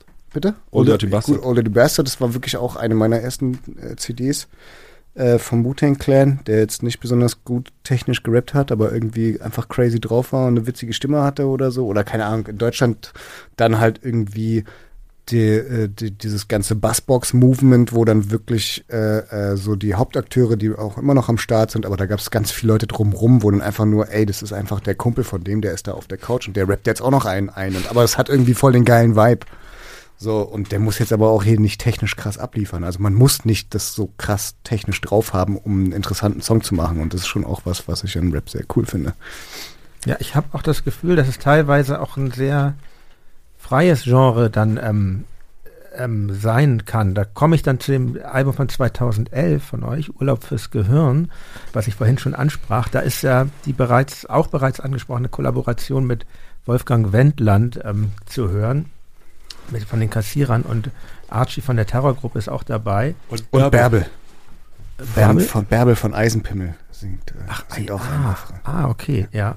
Raus aus dem Amt heißt der Track. Und ähm, äh, dazu muss ich sagen, mir ist es textlich ein bisschen zu kabarettistisch, aber die Musik gefällt mir wirklich ausgesprochen gut. So, dass, äh, ich habe wirklich das Gefühl, hier geht es auch darum, ähm, jetzt nicht nur mit dem Text zu provozieren, sondern auch mit den Mitteln der Musik. Und da wird das für mich dann irgendwie. Ist auch ein Sechsachtel, Sechsachteltakt. Da haben wir uns mal aus dem Vierviertel Also, ausbewegt. du und Kuba habt den angefangen, oder? War es nicht so? Das kann sein, weiß ich gar nicht. Oh, meine Strophe ist so schlimm auf dem Song. Äh, du sagst aber, ich nenne mich, Mart, nenn mich Martin Luther King, ich trinke Schwarzbier. Das ist so blöd, Alter. Das, das ist die dümmste schlaue Zeile der Welt. Aber ich finde es halt vor allen Dingen auch so musikalisch so interessant, weil ähm, durch Musik provozieren, das, das, das ist schon schwieriger, als mit Texten zu provozieren, finde ich. Und ähm, das, äh, das gab es ja früher mal ähm, mit äh, Stravinsky oder Georges Antel, der irgendwie Flugzeugmotoren auf die Bühne gestellt hat. Oder ich denke da auch an Gruppen wie Indus- Industrial Band oder Suicide, SPK oder auch Leibach. Ähm, ja, ich habe mich da über, dieses, über diesen Track sehr gefreut. Und ähm, weil Rap muss ja irgendwie, so ein paar Regeln gibt es ja eigentlich schon. Es muss ja immer grooven, oder? Sehe ich das falsch? Und, äh, Ja. und, und ähm, diese Regeln werden zwar immer erweitert, aber das macht ja auch diese Musik so zeitgemäß und so lebendig, dass da so viel passiert, anders als in meinem Genre, wo alles so zu betoniert ist. Ähm, was ist Was aber auch ein bisschen vielleicht daran liegt, dass es so oft auch Laien machen. Also äh, äh, äh, Ja. wenn dann einfach Leute, die komplett vorm Takt rappen und plötzlich ist das ein Style mittlerweile. Ja, das ist bei Rap auch einfach das, was es für mich immer interessant und lebendig gehalten hat, dass es nie geschafft wurde, das wirklich akademisch zu vereinnahmen und dadurch auch zu töten. Ja, also es bewegt sich die ganze Zeit für mein Empfinden. Das, das muss ich. muss Ja, weil sobald sobald es dann irgendwie eine bestimmte Rap-Universität geben würde, dann würde man auf der Straße wieder was anderes machen, weil man damit halt natürlich nichts anfangen könnte. Das wird schon noch eingegliedert werden in die Pop-Akademie. Ja, aber es bewegt sich halt so schnell. Ich meine, der Rap Ja. aus den 80ern hat nichts zu tun mit dem Rap aus den 90ern, nichts mit dem Rap aus den 2010er und so weiter. Also das ist ja, das verändert sich ja unfassbar. Es ist ja jetzt schon, dass unsere Generation sich schon alt fühlt gegenüber irgendwelchen 16-Jährigen, die irgendwie nur noch Adlibs äh, verhalt irgendwo machen. So. Und da, da sind dann Leute in unserer Generation schon so völlig wie so 80-Jährige mit ihren Enkeln. Wie ist denn das bei euch eigentlich? Wie, wie arbeitet ihr denn? Ist, ähm, ihr arbeitet ja schon mit Produzenten zusammen, oder? Wie, wie, Mhm. wie habe ich mir das vorzustellen? Was ist, mal ganz billig gefragt, was ist zuerst da? Ist da zuerst, ähm, gibt es zuerst einen Backing-Track oder, oder ein Beat oder wie, wie, oder ist das eh ganz Ja, unterschiedlich? schon gibt's mal, also es gibt meistens schon äh, zuerst ein Beat. Also beziehungsweise was wir jetzt in letzter Zeit äh, jetzt bei dem Album viel gemacht haben beim Produzieren ist, ey, wir treffen uns morgens und äh, Joe von den Drunken Masters, der äh, das Album Executive produced hat, so ein bisschen mit mir zusammen. Äh, nicht nur ein bisschen, sondern mit mir zusammen. und äh, der, da, ey Joe, mach mal ein Beat. Okay, 120 BPM, alles klar, let's go. Und dann mal, äh, äh, hat er angefangen und wir setzen uns daneben und schreiben ein, zwei Stündchen oder so und nehmen irgendwas auf und dann setzen wir uns an den nächsten, an den richtigen Song, den wir gestern angefangen haben oder so. Und äh, da ist es sozusagen dann immer gleichzeitig ein bisschen entstanden. Und davon ist auch ganz viel auf dem äh, Mixtape-artigen, albummäßigen Album vor dem Album, was wir rausgebracht haben im Dezember gelandet. Das Modellrechnungs Genau, genau. Mhm. Genau. Also, aber im Großen und Ganzen ist schon vorher eigentlich immer ein Beat oder ein Backing-Track oder eine musikalische Idee da, die dann so ein bisschen angefangen wird. Und dann wird ein Text darauf geschrieben, würde ich jetzt mal sagen. Ja, meistens. Also manchmal wird dann nochmal der Beat geändert oder irgendeine so Geschichte, aber das ist schon meistens so, man hat so ein paar Gedanken und dann ist da ein Beat, wo das passt. Oder man macht halt diese Schreibübung, sage ich mal, wo man dann einfach mal guckt, was passiert. Was ich mir auch irgendwie spannend vorstelle, ihr, ich bin ja auch mit Leuten in der Band, aber bei uns hat ja jeder seine Funktion. Da gibt es den Schlagzeuger, den Sänger, der dann auch die Texte schreibt, mich als äh, Bassisten dann dazwischen und dann noch ein Gitarrist. Aber ihr seid ja, ihr habt ja eigentlich alle drei die gleiche Funktion. Ihr, ihr, ihr rappt und, und jeder Song ist eigentlich ähnlich aufgebaut, dass es äh, Teile gibt. Ist das eigentlich, wie gut muss man eigentlich ähm, befreundet sein, um diese Konkurrenz, die man ja ständig auch miteinander hat, auszuhalten. Ich glaube, Freundschaft, Ist da nur im Weg. ja, Freundschaft ist dann nur im Weg. Nee, äh, ich glaube, was auf jeden Fall, also klar, es ist mal schön zu sagen, dass wir super Freunde sind, sind wir auch. Aber äh, ich glaube, es hat auch damit zu tun, dass ähm, wir schon alle was auf dem Kasten haben. Also, dass es nie so ist, dass es dann nicht so ein die 12-Moment oder so, wo dann schon klar ist, wer hier das absolut unverzichtbare Mitglied ist. So diesen Moment hat man halt nicht. Klar, irgendwie Tarek hat jetzt eine schönere Stimme im, im Gesang, wenn es irgendwas gibt. Also oder Nico ist irgendwie noch ein bisschen tighter, wenn er rappt und ich kann besser wie ein Alkoholiker klingen oder so. aber das ist, äh, jeder hat so natürlich seine Stärken oder so und, und äh, man kann es aber dann auch wie dem anderen auch zugestehen einfach. Aber ich glaube, der Kern ist schon, dass wir alle äh, ziemlich dope sind. Das ist schon sehr hilfreich. Ich glaube, das Problem ist immer, wenn einer einfach so, wenn einer da ist und alles, was er kann, können die anderen besser. So, dann wird es wirklich problematisch, wahrscheinlich in Bands immer. Ja, denke ich auch. Deshalb Also. brechen ja viele Bands auch auseinander. Ja, weil das, oft so ist. Also es ist ja auch Zufall, ähm, wenn man anfängt, sage ich mal, so DIY-mäßig, ohne dass man jetzt eine Ausbildung genossen hat und dann äh, schafft es aber jeder. Ja. Ja, ja, das ist genau. Also ich glaube, das ist irgendwie schon auch der Kern bei uns. Und wir sind natürlich saukoole Typen. Das spielt natürlich schon eine Rolle. Nee, und, aber es ist halt trotzdem irgendwie äh, so, dass man immer den Song auch im Auge hat und so sagt so, ah, verdammt, also diese Competition, die ist auch cool, weil dann ist so, Maxim hat eine Strophe aufgenommen, wo ich bin, ah, verdammt, jetzt muss ich mal noch mal ein bisschen umschreiben, die ist leider ein bisschen zu krass. Ja, Da schaukelt man sich dann schon irgendwie so auch ein bisschen hoch. Ja, das war, das war irgendwie so, als wir für, für das Haftbefehl-Album, diese, bei dieser Bonus-CD, äh, den Lass die Affen auf den Zoo Remix gemacht haben, hatten nämlich Nico und ich zuerst irgendwelche Strophen. Und die waren, die fanden wir cool. Und dann hat Tarek einfach so eine harte Strophe darauf gerappt, dass wir irgendwie so gemerkt, und es war dann so, okay, das, das, es macht viel mehr Sinn, was Tarek da gerade gemacht hat. Und dann, also bin ich auf jeden Fall nochmal, habe die komplette Strophe weggeschmissen nochmal, weil ich gemerkt habe, so, das passt. Und dann war ich am Ende auch sehr glücklich, dass es genauso passiert ist. Also das ist dann eher so was Positives, dass äh, wenn jemand was besser macht, dann ist es mehr so, ah, der hat mir gezeigt, wie es jetzt hier eigentlich laufen sollte auf dem Song. So jetzt probiere ich es auch mal in, die, in der Hinsicht.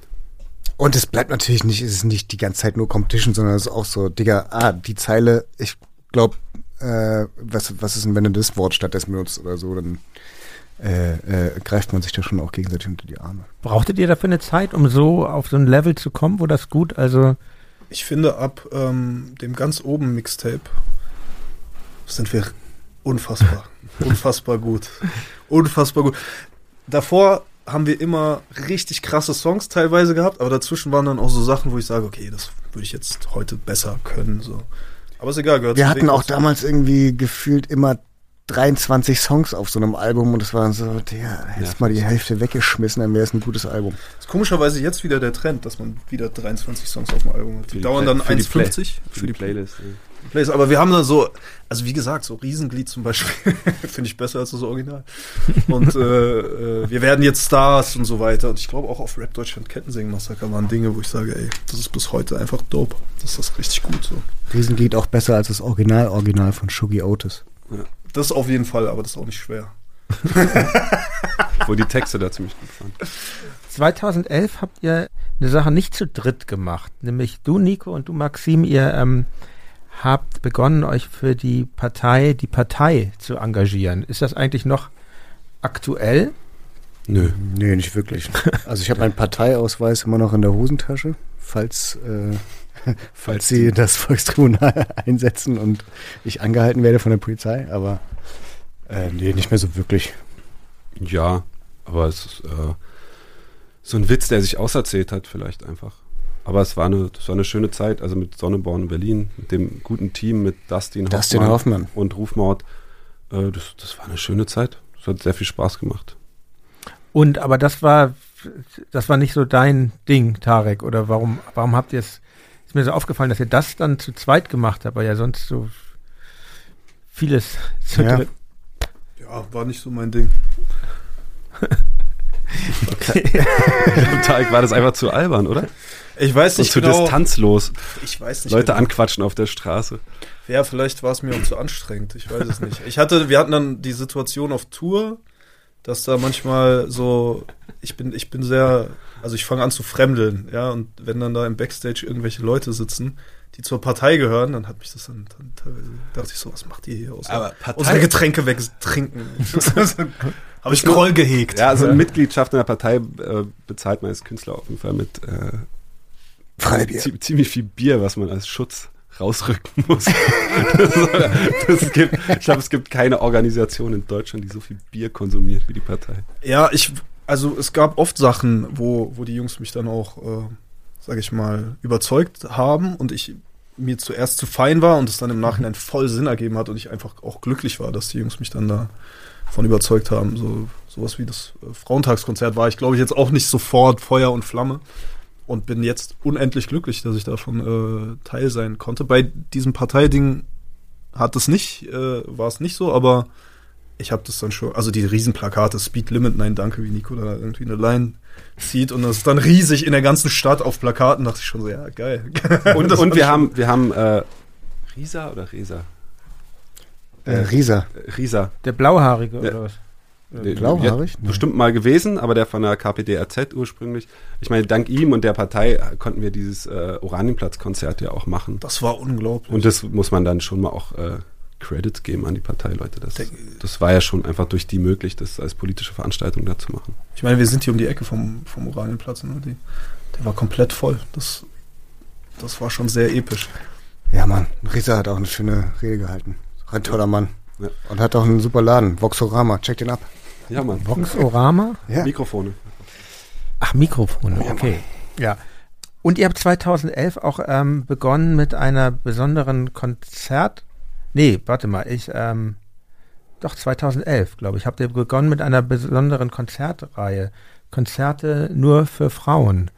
Wird das eigentlich, also im Moment gibt es ja keine Konzerte, aber werdet ihr das fortführen? Und ähm, Kann man jetzt Tickets kaufen für Köln, für die Lanxess Arena. Es musste leider jetzt verschoben werden wegen Corona. Äh, aber ich glaube am 16.03. Leider erst acht Tage nach dem wirklichen Weltfrauentag, aber feministischen, äh, äh, leider erst acht Tage nach dem feministischen Kampftag, aber ähm, es wird stattfinden, ja. wie, wie unterscheiden sich denn diese Shows von in Anführungsstrichen normalen Konzerten? Es riecht besser. Ja, ich würde das jetzt mittlerweile als die normalen Konzerte. Es ist auch unsere letzte Konzerterinnerung, ist das, äh, das, ähm, das Frauentagskonzert. Ja. Und das war Dortmund. 10, 12.000 Menschen. Das war irgendwie sehr, sehr, sehr schön. Ich habe keine Ahnung. Äh, es hat ja so als Joke angefangen, weil wir so eine Texte haben, so ein bisschen grobe Texte und dafür dann doch sehr viele Frauen bei uns waren und auch für eine Rapband irgendwie viele da waren. Und mittlerweile es ist wirklich, es sind meine Lieblingskonzerte. Das ist der wichtigste Feiertag im Jahr geworden. Es ist, ja, es sind wirklich, das ist, äh, das, die, die Stimmung da ist wirklich unglaublich. Und ähm, ja, also man merkt die, also was, äh, ich finde es vor allen Dingen interessant, was viele Frauen dann einfach sagen, dass sie irgendwie das Gefühl haben, so, da kann ich mal richtig ausrasten. Da ist dann nicht irgendwie, wenn ich da irgendwo hinten stehe und mir den BH ausziehe, dass es gleich irgendwie so einen unangenehmen Beigeschmack hat, dass irgendwelche Typen äh, denken, das wäre irgendwie so ein implizites Signal an ihren Penis oder so. Sondern dass die da irgendwie so sich ein bisschen lockerer machen als auf anderen Konzerten. Äh, ja, das finde ich schön. Also das Projekt wäre eigentlich jetzt nur noch Frauenkonzerte zu machen, weil ich denke, das ist auch der richtige Kontext für unsere Texte. Weil dann, weißt du, Männer sind nicht immer in der Lage, alles zu begreifen und dann dürfen die halt nicht mehr kommen. Das ist eine Idee für die Zukunft, mal gucken. Aber ist ja natürlich mit der Aufweichung der Geschlechter in äh, äh, binär, non-binär und so, äh, wird das ja auch komplizierter, oder? Also es gibt ja nun äh, da diverse Zwischenstufen anerkannterweise. Ja, ich würde einfach Cis-Männer verbieten. Okay. Am Ende muss man auch sagen, es ist ein blöder Witz. es ist ein blöder Witz.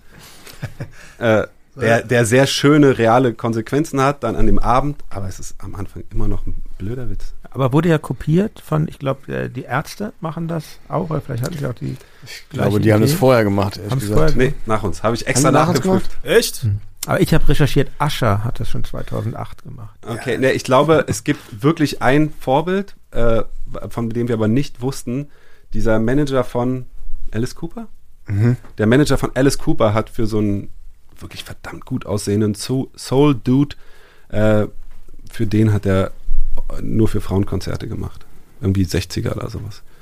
Also das gab es auf jeden Fall schon vorher. Aber keiner hat es jemals so gut gemacht wie wir. Ich meine, darum geht es. It's not about who uh, did it first, it's who did it right. Wie ein großer Beiter unserer Zeit mal gesagt hat, Drake.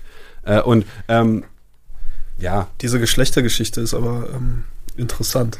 Wir haben ja diesen, ähm, wir haben sehr jedes Jahr die Situation, dass uns sehr viele Cis-Männer fragen, Leute, wenn ich mir den Bart abrasiere, ähm, komme ich dann und mir Frauenkleider anziehe, darf ich dann auch auf euer Konzert? Weil ihr macht das ja auch.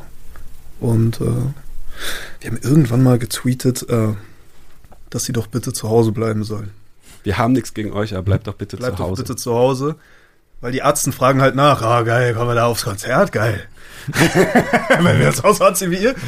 Und dieser Tweet, der ähm, Wegen dieser Männer gibt es Frauenkonzerte. genau, dieser Tweet wird uns die ganze Zeit immer mal wieder von ähm, jungen, relativ dummen Menschen als äh, transfeindlich ausgelegt. Das wird also das ist krass. Ganz kurz, der, der wird uns transfeindlich ausgelegt auf, aufgrund des Wortes, äh, verkleidete Männer können bitte zu Hause bleiben. Und das, der, das, da haben dann Leute draus gemacht, dass wir äh, äh, äh, äh, äh, Transmenschen, Trans als verkleidete Männer bezeichnen. Genau. Nee, wir meinten einfach nur die blöden Idiotenatzen, die mal äh, zum Glotzen vorbeikommen wollten. Genau. Also wir reden von richtigen, harten Mann-Männern, die sich denken, weil sie jetzt eine lila Perücke aufsetzen, dann Aber es- kaum zu dürfen. Aber dieser Gedankensprung von verkleidete Männer, ah, die meinen damit ganz sicher äh, Transmenschen, so, ist schon dümmlich bis frech. Ne? Wo man so denkt, krass, wie, wie das so eine Eigendynamik entwickeln kann, so eine hysterische äh, Mund-zu-Mund-Propaganda. Ja, ja, aber ich finde auch andererseits, natürlich ist es irgendwie empfindlich, aber ich kann die Empfindlichkeit auch irgendwie sehr gut nachvollziehen. Ich meine, die Schere geht ja sehr breit auseinander. Also es gibt ja die, wie soll ich sagen, die, die, die, die viele Regulierungen sind sehr weit äh, fortgeschritten im, ähm, im sprachlichen, ne, das ähm, Stichwort Sternchen, äh, Doppelpunkt, Unterstriche und so weiter. Und ähm, genau, andererseits sind äh, textlich bei euch Sachen sehr oft äh, provokativ und ich sehe euch da auf der ich sehe euch aber inhaltlich eigentlich auf der progressiven Seite. Wie, wie, wie geht ihr denn, äh, das war jetzt schon eine Andeutung, habt ihr da, damit öfter Probleme mit diesen, ähm, damit, dass Leute sehr viel, ich will das jetzt überhaupt nicht werten, sage ich mal, sehr viel empfindsamer reagieren als noch in den Jahren, in denen ihr angefangen habt? Ich glaube, die Leute waren immer so ein bisschen empfindsam. Also was die Empfindsamkeiten fallen mir dann eher bei den bei den Leuten auf, wo es dann wirklich eine Frechheit ist. Also wie gesagt, wenn dann Mann, Männer äh, äh, ankommen und sagen, das ist jetzt aber Diskriminierung. Äh, äh, wenn ihr Wo bleibt denn das Konzert nur für Männer? so, also das sind die Typen, die mir da eigentlich auffallen und die sind immer noch der Großteil. Und ansonsten, ja, also das, äh, das ist nichts, was mich jetzt. Klar hat einen das jetzt ein bisschen interessiert, da die Debatte sich ein bisschen verändert hat, aber ähm, keine Ahnung, das bereitet mir jetzt keine großen Kopfschmerzen. Äh, Das ist ja auch eine gute Sache, für die da irgendwie gekämpft wird. Ne? Aber dieses, dass Leute so schockiert oder irritiert oder angeekelt vielleicht sogar sind von unseren Texten, das hatten wir auch 2006 auf einem Hip-Hop-Konzert, wenn dann die stolzen Ehrenmänner gesagt haben, ey, wie könnt ihr eure eigene Mutter beleidigen in Texten oder so. Also es, es begleitet uns, wird uns wahrscheinlich für immer begleiten, ne? dass Leute empört sind und schockiert und angeekelt. es würde ja auch nicht ohne funktionieren. Das ist ja auch gerade das Witzige. Also ja, ich finde dann, nicht. es- Also könnt, es könnt würde, ihr, ja.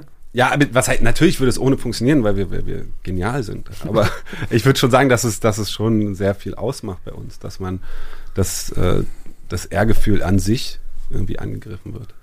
Guck mal, für mich ist es zum Beispiel eine Herausforderung, äh, einfach so einen super positiven Sommersong oder so einen Liebessong. Einfach was komplett Positives, ohne Konflikt oder sowas zu schreiben.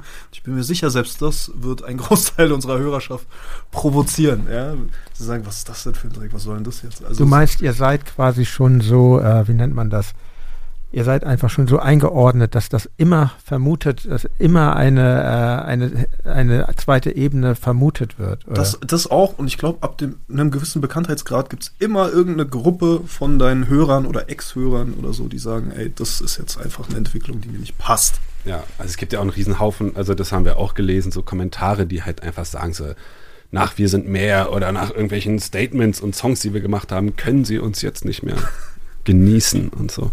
Also es gibt ja dann diese, diese, diese Vorstellung, dass so eine Band, die man hört, einem irgendwie äh, gehört danach und irgendwie jetzt ähm, nach der eigenen Pfeife tanzen müsste, die ist ja sehr weit verbreitet. Leute bauen ja so ein intimes Verhältnis mit dir Da auf. gibt es ja auch den als neuen Fan. aktuellen Album, den sehr schönen Track. Entschuldigt bitte, wie heißt er noch? Wo Mehr als äh, nur ein Fan heißt er. Ja, das ist, ähm, kann ich gut nachvollziehen.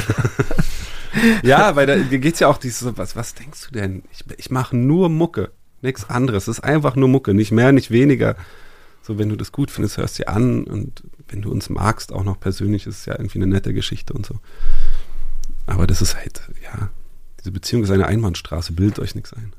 Tarek, du hast es gerade schon erwähnt, ähm, dass 2013 erschien ein Mixtape äh, mit dem Namen Ganz oben und ähm, darauf sind zwei wichtige Tracks. Einerseits Ich bin Adolf Hitler, wieder ein Tabubruch, also ist nicht so ganz mein Fall, aber ich muss sagen, auch diese ganze erst wieder da Nummer und was da alles gab, aber, aber ich finde, äh, ich finde zumindest Oliver Polak in dem Video ganz süß und ähm, aber noch bemerkenswerter finde ich den Track Ein Affe und ein Pferd. Also ich hätte wirklich viel an dem Text auszusetzen, aber ich muss mir eingestehen, das Video ist sehr lustig, sehr gelungen, finde ich. Und, ähm, und diese Idee, diese zumindest für meine Ohren wahnsinnig nervige Pippi Langstrumpf-Musik mit diesem geschmacklosen Text zu verbinden, das, das hat schon was. Wie, wie seht ihr denn diesen Track heute?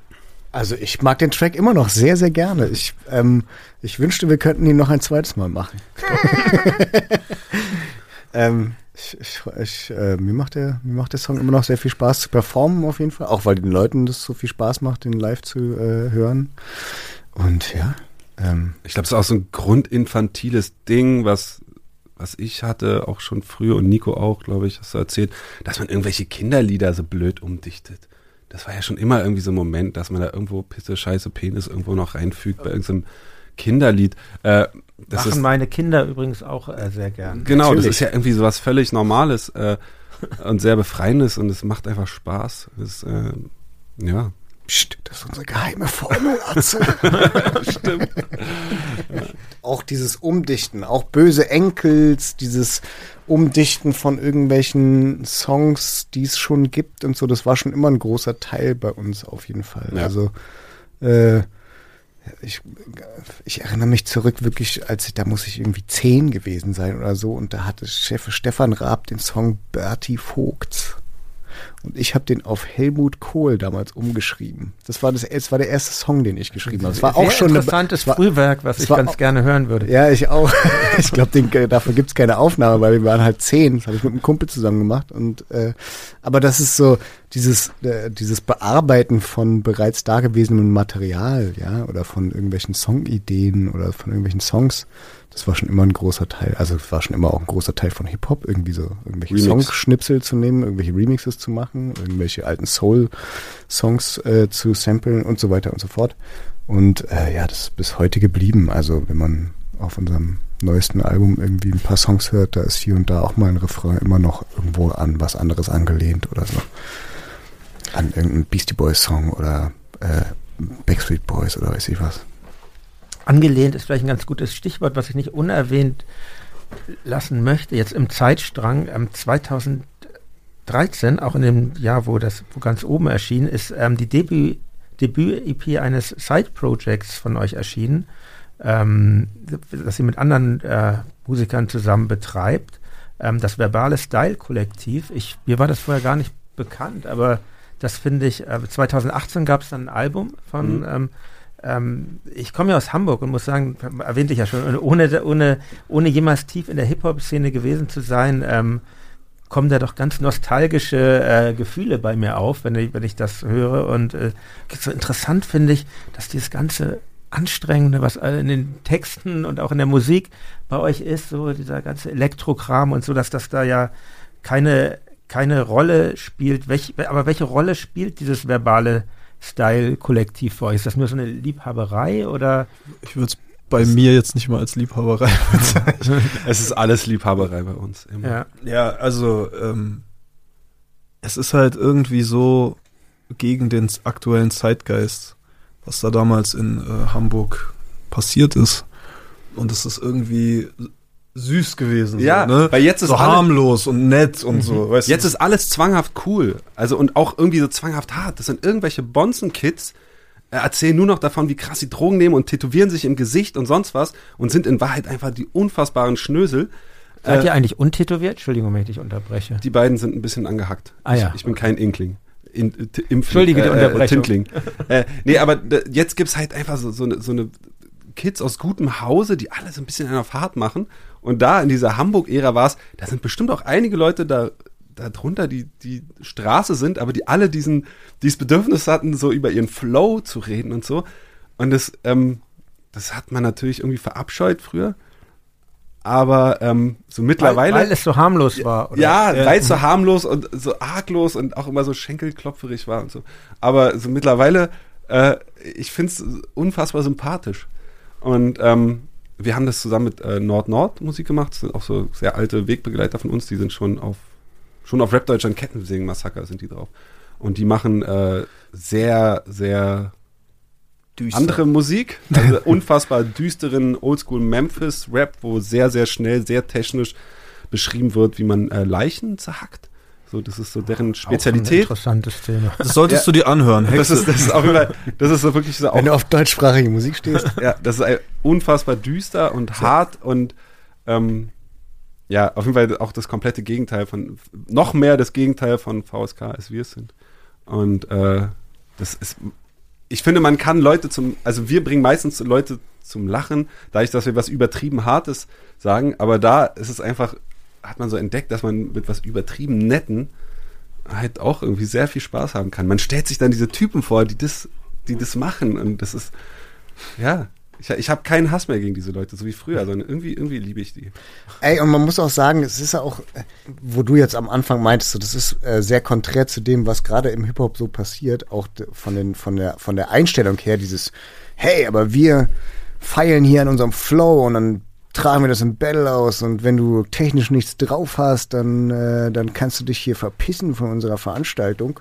Dieses, dieses, es ist zwar irgendwie niedlich, aber es ist im Kern aber irgendwie doch ein bisschen Teil von mir, muss ich sagen. Und es ist auch, äh, was, ähm, wo du meinst, es, äh, es gab in Deutschland dann diesen Paradigmenwechsel, dass es dann überhaupt so komplett weg war oder so. Und in Amerika gab es das nie richtig. Da sind Leute wie Lil Wayne, die über Drogen und was weiß ich was und Autos rappen, trotzdem immer noch so, hey, aber diese, diese MC-Ehre und dieses, äh, dieses äh, äh, äh, technisch gut rappen, das ist schon immer noch ein Teil und Leute geben damit auch immer noch viel mehr an, als sie es in Deutschland tun.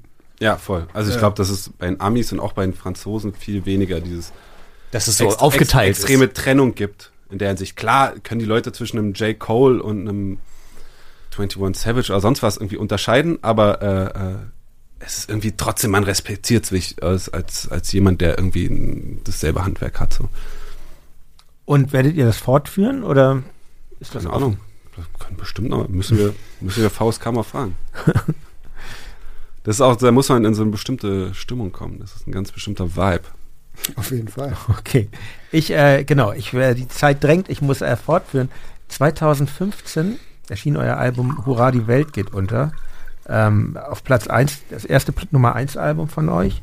Endlich, muss man da wohl sagen. Ich glaube, das war 65 Wochen in den Top 100 und ähm, also wirklich krasser äh, Erfolgssprung nochmal, oder? Ist das Ja, Quatsch, auf jeden was Fall. ich sage? Ja. Wusste ich gar nicht. Und- 65 Wochen, wow. Das ist stabil, das wusste ich auch nicht.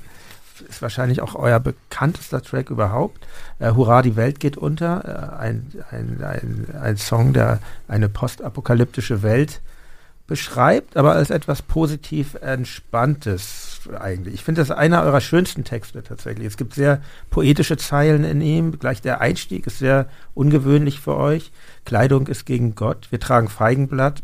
Und es gibt wirklich ja, Zeilen, die sind reine Poesie. Heute Nacht denken wir uns Namen für Sterne aus. Also hat man vorher, würde ich mal sagen, nicht so von, von euch gehört. Es gibt Kapitalismuskritik. Ne? Seit wir Nestle von den Feldern jagen, schmecken Äpfel so wie Äpfel und Tomaten nach Tomaten. Das ist mir fast so ein bisschen zu biomäßig schon, aber egal, kann ich schon verstehen. Und äh, schöne Zeilen wie unser heutiges Leben lässt sich auch nüchtern ertragen. Und ähm, ich musste wahnsinnig daran denken. Und jetzt komme ich zu deiner Frage, was, welche deutsche Musik? Ich musste wahnsinnig an einen meiner Lieblingsliedermacher äh, denken, Franz Josef Degenhardt. Der hat so zwei eigentlich zueinander gehörige Apokalypse-Songs geschrieben. Der erste heißt Hochzeit und der zweite, der für mich noch stärker mit dem hier verbunden ist, äh, heißt In den guten alten Zeiten.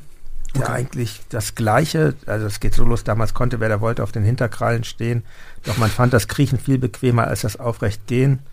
Der Behaarte sagte, sie seien sogar geflogen und zwar gut, aber keiner fand hier abgebrochene Flügel unterm Schutt. Ähm, ja, da kommt eine ganz große Zivilisationskritik, ähnlich, ähnlich wie bei euch. Und im Refrain, und das hat mich fast so ein bisschen verunsichert, weil das ist ja jemand, der eigentlich mit seiner Band für was ganz anderes steht äh, als ihr. Äh, ist, äh, singt den Refrain singt Henning May von Anne-Mai Kantereit. Wie kam es zu dieser Zusammenarbeit und überhaupt zu der Idee, mal sowas, ja, doch eigentlich sehr Ernsthaftes zu machen? Ja, also unser Manager ist ja relativ, ich glaube, der hat eine Indie-Band irgendwann mal gehabt, oder? Der ist einfach, kennt sich gut aus. Mhm. Und ähm, zu der Zeit hat er gesagt, da gibt es so eine neue Band mit, mit diesem Sänger, mit dieser krassen Stimme. An Mike Kantereit waren damals noch nicht so bekannt. Nee. Ne? Es gab, glaube ich, ich glaube, es gab nicht, vielleicht gab es Barfuß am, es gab vielleicht Barfuß am Klavier, aber es gab halt einfach äh, diesen einen Jungen, der klingt wie Rio Reiser. Und er ist auch ein ganz schöner Schnucki. Also wir haben uns sofort äh, sehr gut verstanden. Er hat uns also unser Manager hat uns connected und dann war es ja, Magie. Genau, also das war irgendwie schon klar, dass es ein kitschiger Song ist, aber dass der so einen gewissen Dreck braucht, weil für mich ist es schon auch ähm, nicht nur ein Utopie-Song, sondern es hat ja schon, ähm, ich glaube, es wird klar, was da für eine politische Vorstellung auch irgendwie so ein bisschen hintersteht und ähm, ja, es ist auch nicht allzu friedlich, äh, wie ich da raussteppe, so wenn ich mit Rap dann mit der Pumpgun, mit diesem äh. Haftbefehl, Haftbefehl und da war es schon irgendwie so notwendig, dass da irgendjemand ist, der ein bisschen Dreck in der Stimme hat. Und das ist halt irgendwie bei, es gibt halt irgendwie so keinen, finde ich, der so auf Deutsch jetzt so singt, der mir so einfällt, der halt irgendwie so was Kitschiges singen kann und es klingt irgendwie trotzdem nie peinlich, weil der halt einfach diese Monsterstimme hat. Aber gut, bin ich jetzt der Hundertste, der das sagt. Tausendste, Millionste. Ihr habt euch danach ja auch wieder dann äh, ganz typisch für euch in dem, in dem Track Lifehack, das glaube ich auch von dem Bordellrechnung Mixtape dann auch nochmal ein äh, bisschen darüber lustig gemacht, Parts schreiben, danach in die Hook Henning Mai rein. So ungefähr ist der Song abgelaufen. Wir haben kurz ein paar Parts geschrieben, dann die Hook Henning Mai rein. Ist denn, äh, wie viel Druck schafft dann so ein Riesenhit? Also ich glaube irgendwie 50 Millionen Klicks bei YouTube und so. Das ist ja schon. Also für mich persönlich jetzt gar nicht so viel, weil es halt auch irgendwie, es war so ein, es ist so ein sehr spezieller Song, den das ist nicht wie, ah, ihr habt doch da diesen Liebessong geschrieben, schreibt mal noch so einen, weil dann habt ihr noch mal so einen Hit. Den Song schreibst du halt kein zweites Mal. So. Also würde ich jetzt mal behaupten. Ähm, und äh, außerdem waren wir sowieso gerade wieder ein bisschen auf unserem, lass mal auf unser Handwerk zurückbesinnen, Grind. Und äh, wo jetzt gar nicht in Frage kam, ob man eventuell äh, so, ein, so ein poppiges Lied nochmal schreibt. Ja, man muss auch sagen, wir haben ja dann irgendwie schon, keine Ahnung, äh, zehn Jahre lang Alben rausgebracht und hatten so einen gewissen Status und dann hatte man halt irgendwie so einen Hit. Das war dann nicht irgendwie, dass man so völlig äh, nur noch dieser Hit war. Äh, es ist jetzt nicht so, dass sich äh, euer Publikum dann total verändert hat dadurch, oder? Es sind bestimmt ein paar hinzugekommen, definitiv. Äh, durch diesen Song, einfach auch durch diese Präsenz, die man dann hat. Aber ich glaube, der Song ist sehr losgelöst von uns mittlerweile. Also ich glaube, wenn das irgendwie bei Fridays for Future so gespielt wird. Ich hatte das doch mal. Ich stand im Stau und dann kam eine mit Flyern an wegen Fridays for Future. Du aber im Auto. Genau, und unser Song lief. und die hat jetzt auch nicht. Hey, bist du nicht der, der da gerade rappt? Hat sie jetzt auch nicht gepeilt. Ja, genau, der Song ist völlig losgelöst von uns in dem. Also was auch völlig okay. Ich freue mich, mhm. wenn das jetzt bei Fridays for Futures läuft. Finde ich schön. Aber äh, der, der Song ist völlig losgelöst von uns. mein Auto mit Benzin gewaschen. Genau, genau. In meinem SUV. Schwarzer Qualm kam aus dem Schornstein. ja, deswegen, nee, also nee, äh, Druck kann ich jetzt nicht sagen, weil das so wir waren ja auch immer äh, eine, eine Band, die auf, auf Album irgendwie funktioniert hat und Leute immer viel live gespielt hat und die auch, äh, wo Leute immer schon zu Live-Konzerten, ich glaube, wo Leute auch immer noch zu Live-Konzerten kommen würden, wenn wir jetzt ein richtig schlechtes Album, was keiner hören will, machen möchte, äh, machen würden, dann würden die Leute auch immer noch zu den Konzerten kommen. Und äh, von daher habe ich da jetzt auch nicht so den Druck gespürt. Und wie Maximal sagt, dieses, ey, es ist ja nicht so, als wären wir mit dem Song um die Ecke gekommen und müssten jetzt nachlegen, so mäßig. Sondern waren halt schon 10, 15 Jahre am Start. Ja, aber die Erwartungshaltung ist natürlich trotzdem da, wenn man so einen Song geschrieben hat von einigen Fans, die dann äh, denken, okay, man ist jetzt hier ähm, mit einer politischen Mission für den Rest seiner Karriere irgendwie beschäftigt. Dann gibt es alte Fans, die dieses Album überhaupt nicht mögen, die sich jetzt über unsere neueren Sachen freuen, weil, weil das so ein bisschen Back to the Roots mäßig ist, ne? Und ich muss auch sagen, ich habe das nicht kommen sehen, dass der Song irgendwie erfolgreich wird. Für mich war das, ey, das ist ein, der Versuch eines kommunistischen Popsongs. Also was für ein Blödsinn ist das überhaupt? Also für mich war das so, das, nee. Aber klar, diese, dieses, ähm, okay, du bist ein neuer Künstler und das gibt's ja heutzutage sehr oft und du machst hier deine erste oder zweite Single und es geht absolut durch die Decke und du wirst immer darauf reduziert. Ich kenne viele Künstler, die das äh, unter Druck setzen und die das auch äh, das jeweilige Lied dann hassen. Mhm. Ja. Aber das ist bei euch nicht so bei diesem Ja, ich, Track. lie ich liebe das Lied. Ich liebe auch das ganze Album, ehrlich gesagt. Ich bin ähm, absolut verliebt in dieses Album. Unfassbar. Ja, sehr ist- gut gemacht. Ja, es gibt, äh, genau, vielleicht noch kurz, äh, es gibt weitere politische Songs da drauf. Boom, Boom, Boom, was äh, sehr direkt politisch ist. Aber ähm, genau, die, die, die Zeit, der drängt ein bisschen. Ich, ähm, eine Frage habe ich noch. Ihr wart ja zu viert bis 2018 und dann äh, trenntet ihr euch von eurem Disc-Jockey äh, DJ Craft. Wie hat das KIZ verändert? Der Plattenreiter, der Disc-Jockey. Na, guck mal, also, ähm, das ist auch so ein Gerücht im Internet, dass äh, ähm, Silian, also unser ehemaliger DJ, die Produktion übernommen hat. Also, du hast voll oft so Leute, die sagen, Die ja, Beats sind seitdem, nicht mehr so gut. die Beats sind nicht mehr so geil, seitdem er gegangen ist. Aber de facto Mhm. ist es halt so, dass er nicht einen einzigen Beat bei uns produziert hat. Und äh, dementsprechend hat sich jetzt nicht so wahnsinnig viel verändert, was äh, weder was Texte angeht, logischerweise, aber auch ähm, beattechnisch haben wir jetzt halt zum ersten Mal mit Joe zusammengearbeitet von den Drunken Masters, aber ähm, sein Weggang hat jetzt die Musik nicht sonderlich beeinflusst, würde ich sagen. Aber ja, es gab kein, kein böses Blut und ich bin dankbar für die gemeinsame Zeit. So, das war schön und er ist auch einfach ein sehr starker DJ. Live immer extrem viel abgerissen. Aber das kriegen wir auch so hin. Sind ja jetzt auch älter. Das muss ja auch ein bisschen gemächlicher werden jetzt. Man bewegt sich langsamer, vorsichtiger. Ich hätte, ich hätte noch sehr äh, viele Fragen natürlich, aber ähm, äh, irgendwo muss mal ein Ende sein. Vielleicht noch mal so viel. Ich mag sehr ähm, auf dem neuen Album die Momente, wo sich äh, die Musik fast in so ein Hörspiel verwandelt. Also diese Szene, wo ihr da irgendwo vom Club sitzt und ähm, genau, ich, und das äh, da muss ich sehr lachen und ich, ich mag äh, aus dem Jahr 2015 auch noch das äh, Kannibalenlied sehr schön. Das ist, glaube ich, gar nicht auf irgendeinem Album drauf. nee, ist oder? nur auf dem Live-Album. Mhm. Müssen wir nochmal getrennt. Als Ernst. Busch-Fan ähm, ist das für mich natürlich äh, äh, Futter. Wie findest du mein Soloalbum? Eine Frage an dich. Soloalbum? Weiß ich nichts von. Ja, Schande. Golem, ähm, genau, es kam letztes Jahr raus. Und die Schwarzwälder Kirschtorten, wie findest du die? Wie stehst du zu denen? Was ist das? Ach, so eine Band. Großartige Band. Siehst du so ganz weit. Nein, ich habe mir das Soloalbum natürlich angehört. Ich habe mich gefragt, wie, aber ich habe jetzt die Frage nicht gestellt, weil ich denke, es wirkte mich schon, schon doch sehr, als ob ihr euch gegenseitig unterstützen würdet da auch, weil oft ist natürlich so ein Soloalbum auch ähm, schwierig für die anderen. Aber ich glaube, bei euch war es nicht so der Fall. Guck mal, ich sehe unsere Musik, ich höre in letzter Zeit, es klingt unfassbar selbstverliebt, aber ich höre in letzter Zeit super gerne unsere Musik. Das habe ich Oh früher ja. nie gemacht, ja. Und äh, das ist für mich wie ein Tagebuch, ja. Also auch die Alben von Nord-Nord, äh, das Album von Nord-Nord-Musik zum Beispiel, die einfach frühe Wegbegleiter von uns gewesen sind. Das ist einfach so ein, ich finde, wir haben Großartiges erreicht und das ist so ein Rückblick auf mein Leben, wenn ich diese ganze Musik Also in deinem Soloalbum. Das ist nicht getrennt weil- von, ja, voneinander. So. Ihr seid ja auch, ihr seid ja auch beteiligt auf einem Track. Sowieso. ja? Nico produziert da drauf. Ähm, Mhm.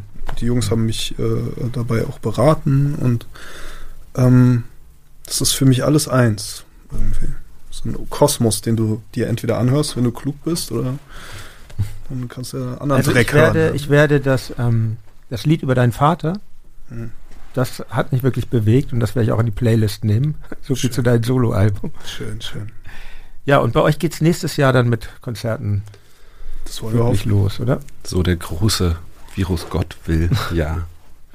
Ja. Ja, hoffentlich. Äh, Das ist auf jeden Fall dann immer so der ähm, emotional, die emotionale und auch finanzielle Auszahlung dann äh, von der ganzen Geschichte. Also ich finde, so man ist so in so einer unwirklichen Situation, weil man nur im Studio ist und dann nur dieses blöde Internet-Feedback, wo ja auch einfach nur die der Schmutz äh, einem sagt, was er äh, von einem hält. Äh, und dann ist es irgendwie schön, diese, diese Live-Situation zu haben. Also egal, ob das jetzt irgendwie 50 Leute sind oder 20.000, das ist irgendwie so dieser Moment, wo man dann merkt, ah, also ich kann mich einfach erinnern, das erste Mal den Song Hurra, die Welt geht unter, der, der mir sehr unangenehm war, sehr unsicher, weil das irgendwie sowas für mich sehr Intimes ist, sage ich mal. okay. Äh, äh, das, das so zu erzählen, wie man sich manche Sachen denkt. Und dann einfach beim Kosmonaut den zu spielen und man ist so unsicher, ob das jetzt überhaupt funktioniert oder ob die Leute jetzt nicht doch Hurensohn hören wollen. Und dann singt die ganze Crowd diesen Refrain einfach mit beim ersten Mal schon, als wir Ey, gespielt und haben. die, und es die war Sonne richtig. bricht aus den Wolken zu diesem Song, Mann. Oh, und Das Leute sind im, im Hintergrund ein paar Leute am Baden. Es war einfach, ja, das hat dann, dann hat der Song richtig Sinn ergeben. Dann war alles perfekt. Das, das, da habe ich keine Zweifel mehr gehabt. Und diesen Moment, den vermisse ich natürlich unfassbar. Ja, das ist halt, da, wir leben da, geht mir genauso in einer komischen Zwischenwelt gerade, weil ich finde auch bei Popmusik ähm, ist das Publikum beteiligt an der Musik und das, dieses, dieses Feedback nicht zu haben über eine doch schon ganz schön lange Zeit, das macht einen so ein bisschen kirre, also mich Ja, zumindest. Ein Stück weit ist man es ja natürlich gewohnt, wenn man ein Studioalbum aufnimmt, dann ist man erstmal im Studio und dann hat man das immer Ja, so ein bisschen, ja. dass man so weg Mhm. äh, ist und dann plötzlich so, ach, Das sind ja das ist Menschen. ja auch so, das sind ja Menschen, wenn man irgendwie ein, zwei Videos rausbringt, dann erkennen einen auch immer zehnmal so viele Leute wieder auf der Straße und so, ach ja, stimmt, ach krass, ja, ja, hi, äh, können wir ein Foto machen, kein Problem. Äh, und ähm, ja, jetzt ist es natürlich noch zehnmal krasser, wenn man halt irgendwie mehr oder weniger in seinen Haushalt noch eingebunkert war die ganze Zeit. Ähm, ich bin sehr gespannt, was das so für Feelings auslösen wird, wenn man mal wieder ein Konzert spielt. Boah, ich werde richtig ausrasten. Ich, also es, ähm, ich kann es kaum erwarten. Ich werde richtig durchdrehen. Auf Tour. Nehmt euch in Acht. Geht in Deckung. Ich wünsche euch und uns allen, dass das stattfinden kann, dann im nächsten Jahr. Vielen Dank, dass ihr hier wart. Danke für das Gespräch. Dankeschön. ja, schön, dass ihr Wir danken. Wir danken.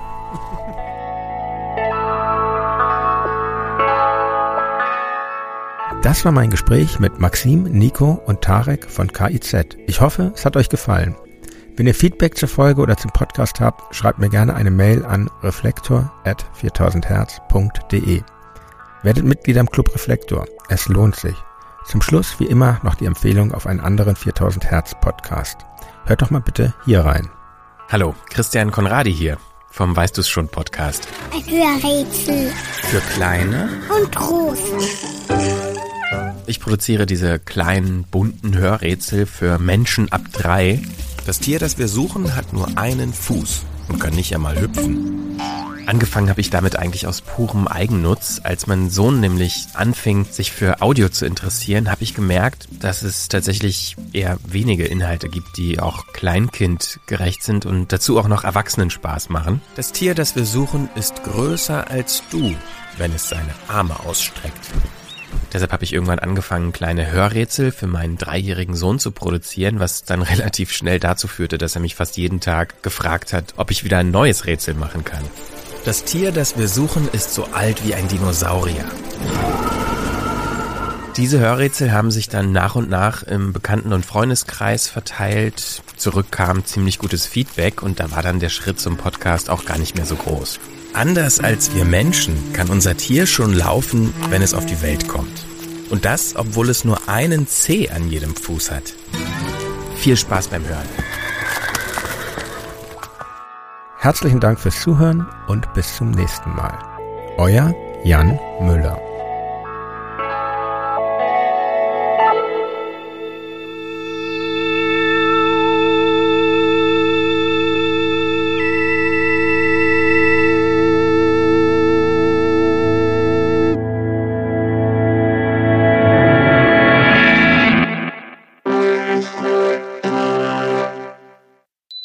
Produktion von 4000 Hertz. Ich dachte ja, wir machen einen Podcast zusammen, Joko, und dann ähm, hängen wir einfach ab, einmal die Woche, unterhalten uns ein bisschen lustige Alltagsbeobachtung, manchmal politisches Ja. Take, dies, das, Feierabend. Was stattdessen passiert, ich muss Sport machen. Schöne Naja. Scheiße. Auf eine gewisse Art und Weise ist es aber auch abhängend, ne? ja gut, ähm, das ist aber so, so eine Entwicklung, die man natürlich nicht kommen sieht, wenn man einen Podcast beginnt, wo man aber, wenn man einen Podcast hat, wie wir beide, der jeden Donnerstag erscheint, äh, und Sunset Club heißt, sehr dankbar darüber ist, dass zum Beispiel ein Gast wie Kai Pflaume sagt, hast du nicht Bock auf eine Klimmzug-Challenge? Ja, und jetzt mache ich seit zweieinhalb Monaten, trainiere ich Klimmzüge. Bald ist es soweit. Die große Auflösung, habe ich es geschafft, einen Klimmzug zu schaffen. Also habe ich es geschafft, ihn zu schaffen. Und die Laune ist im Keller bei mir, außer natürlich, wenn wir uns unterhalten miteinander. Aber den Rest der Zeit, den ich nicht mit dir Podcast mache, mache ich ja Sport. Ja, äh, schaltet doch einfach ein und hört rein. Wir würden uns sehr freuen. Und wenn es euch nicht gefällt, sagt es bitte keinem.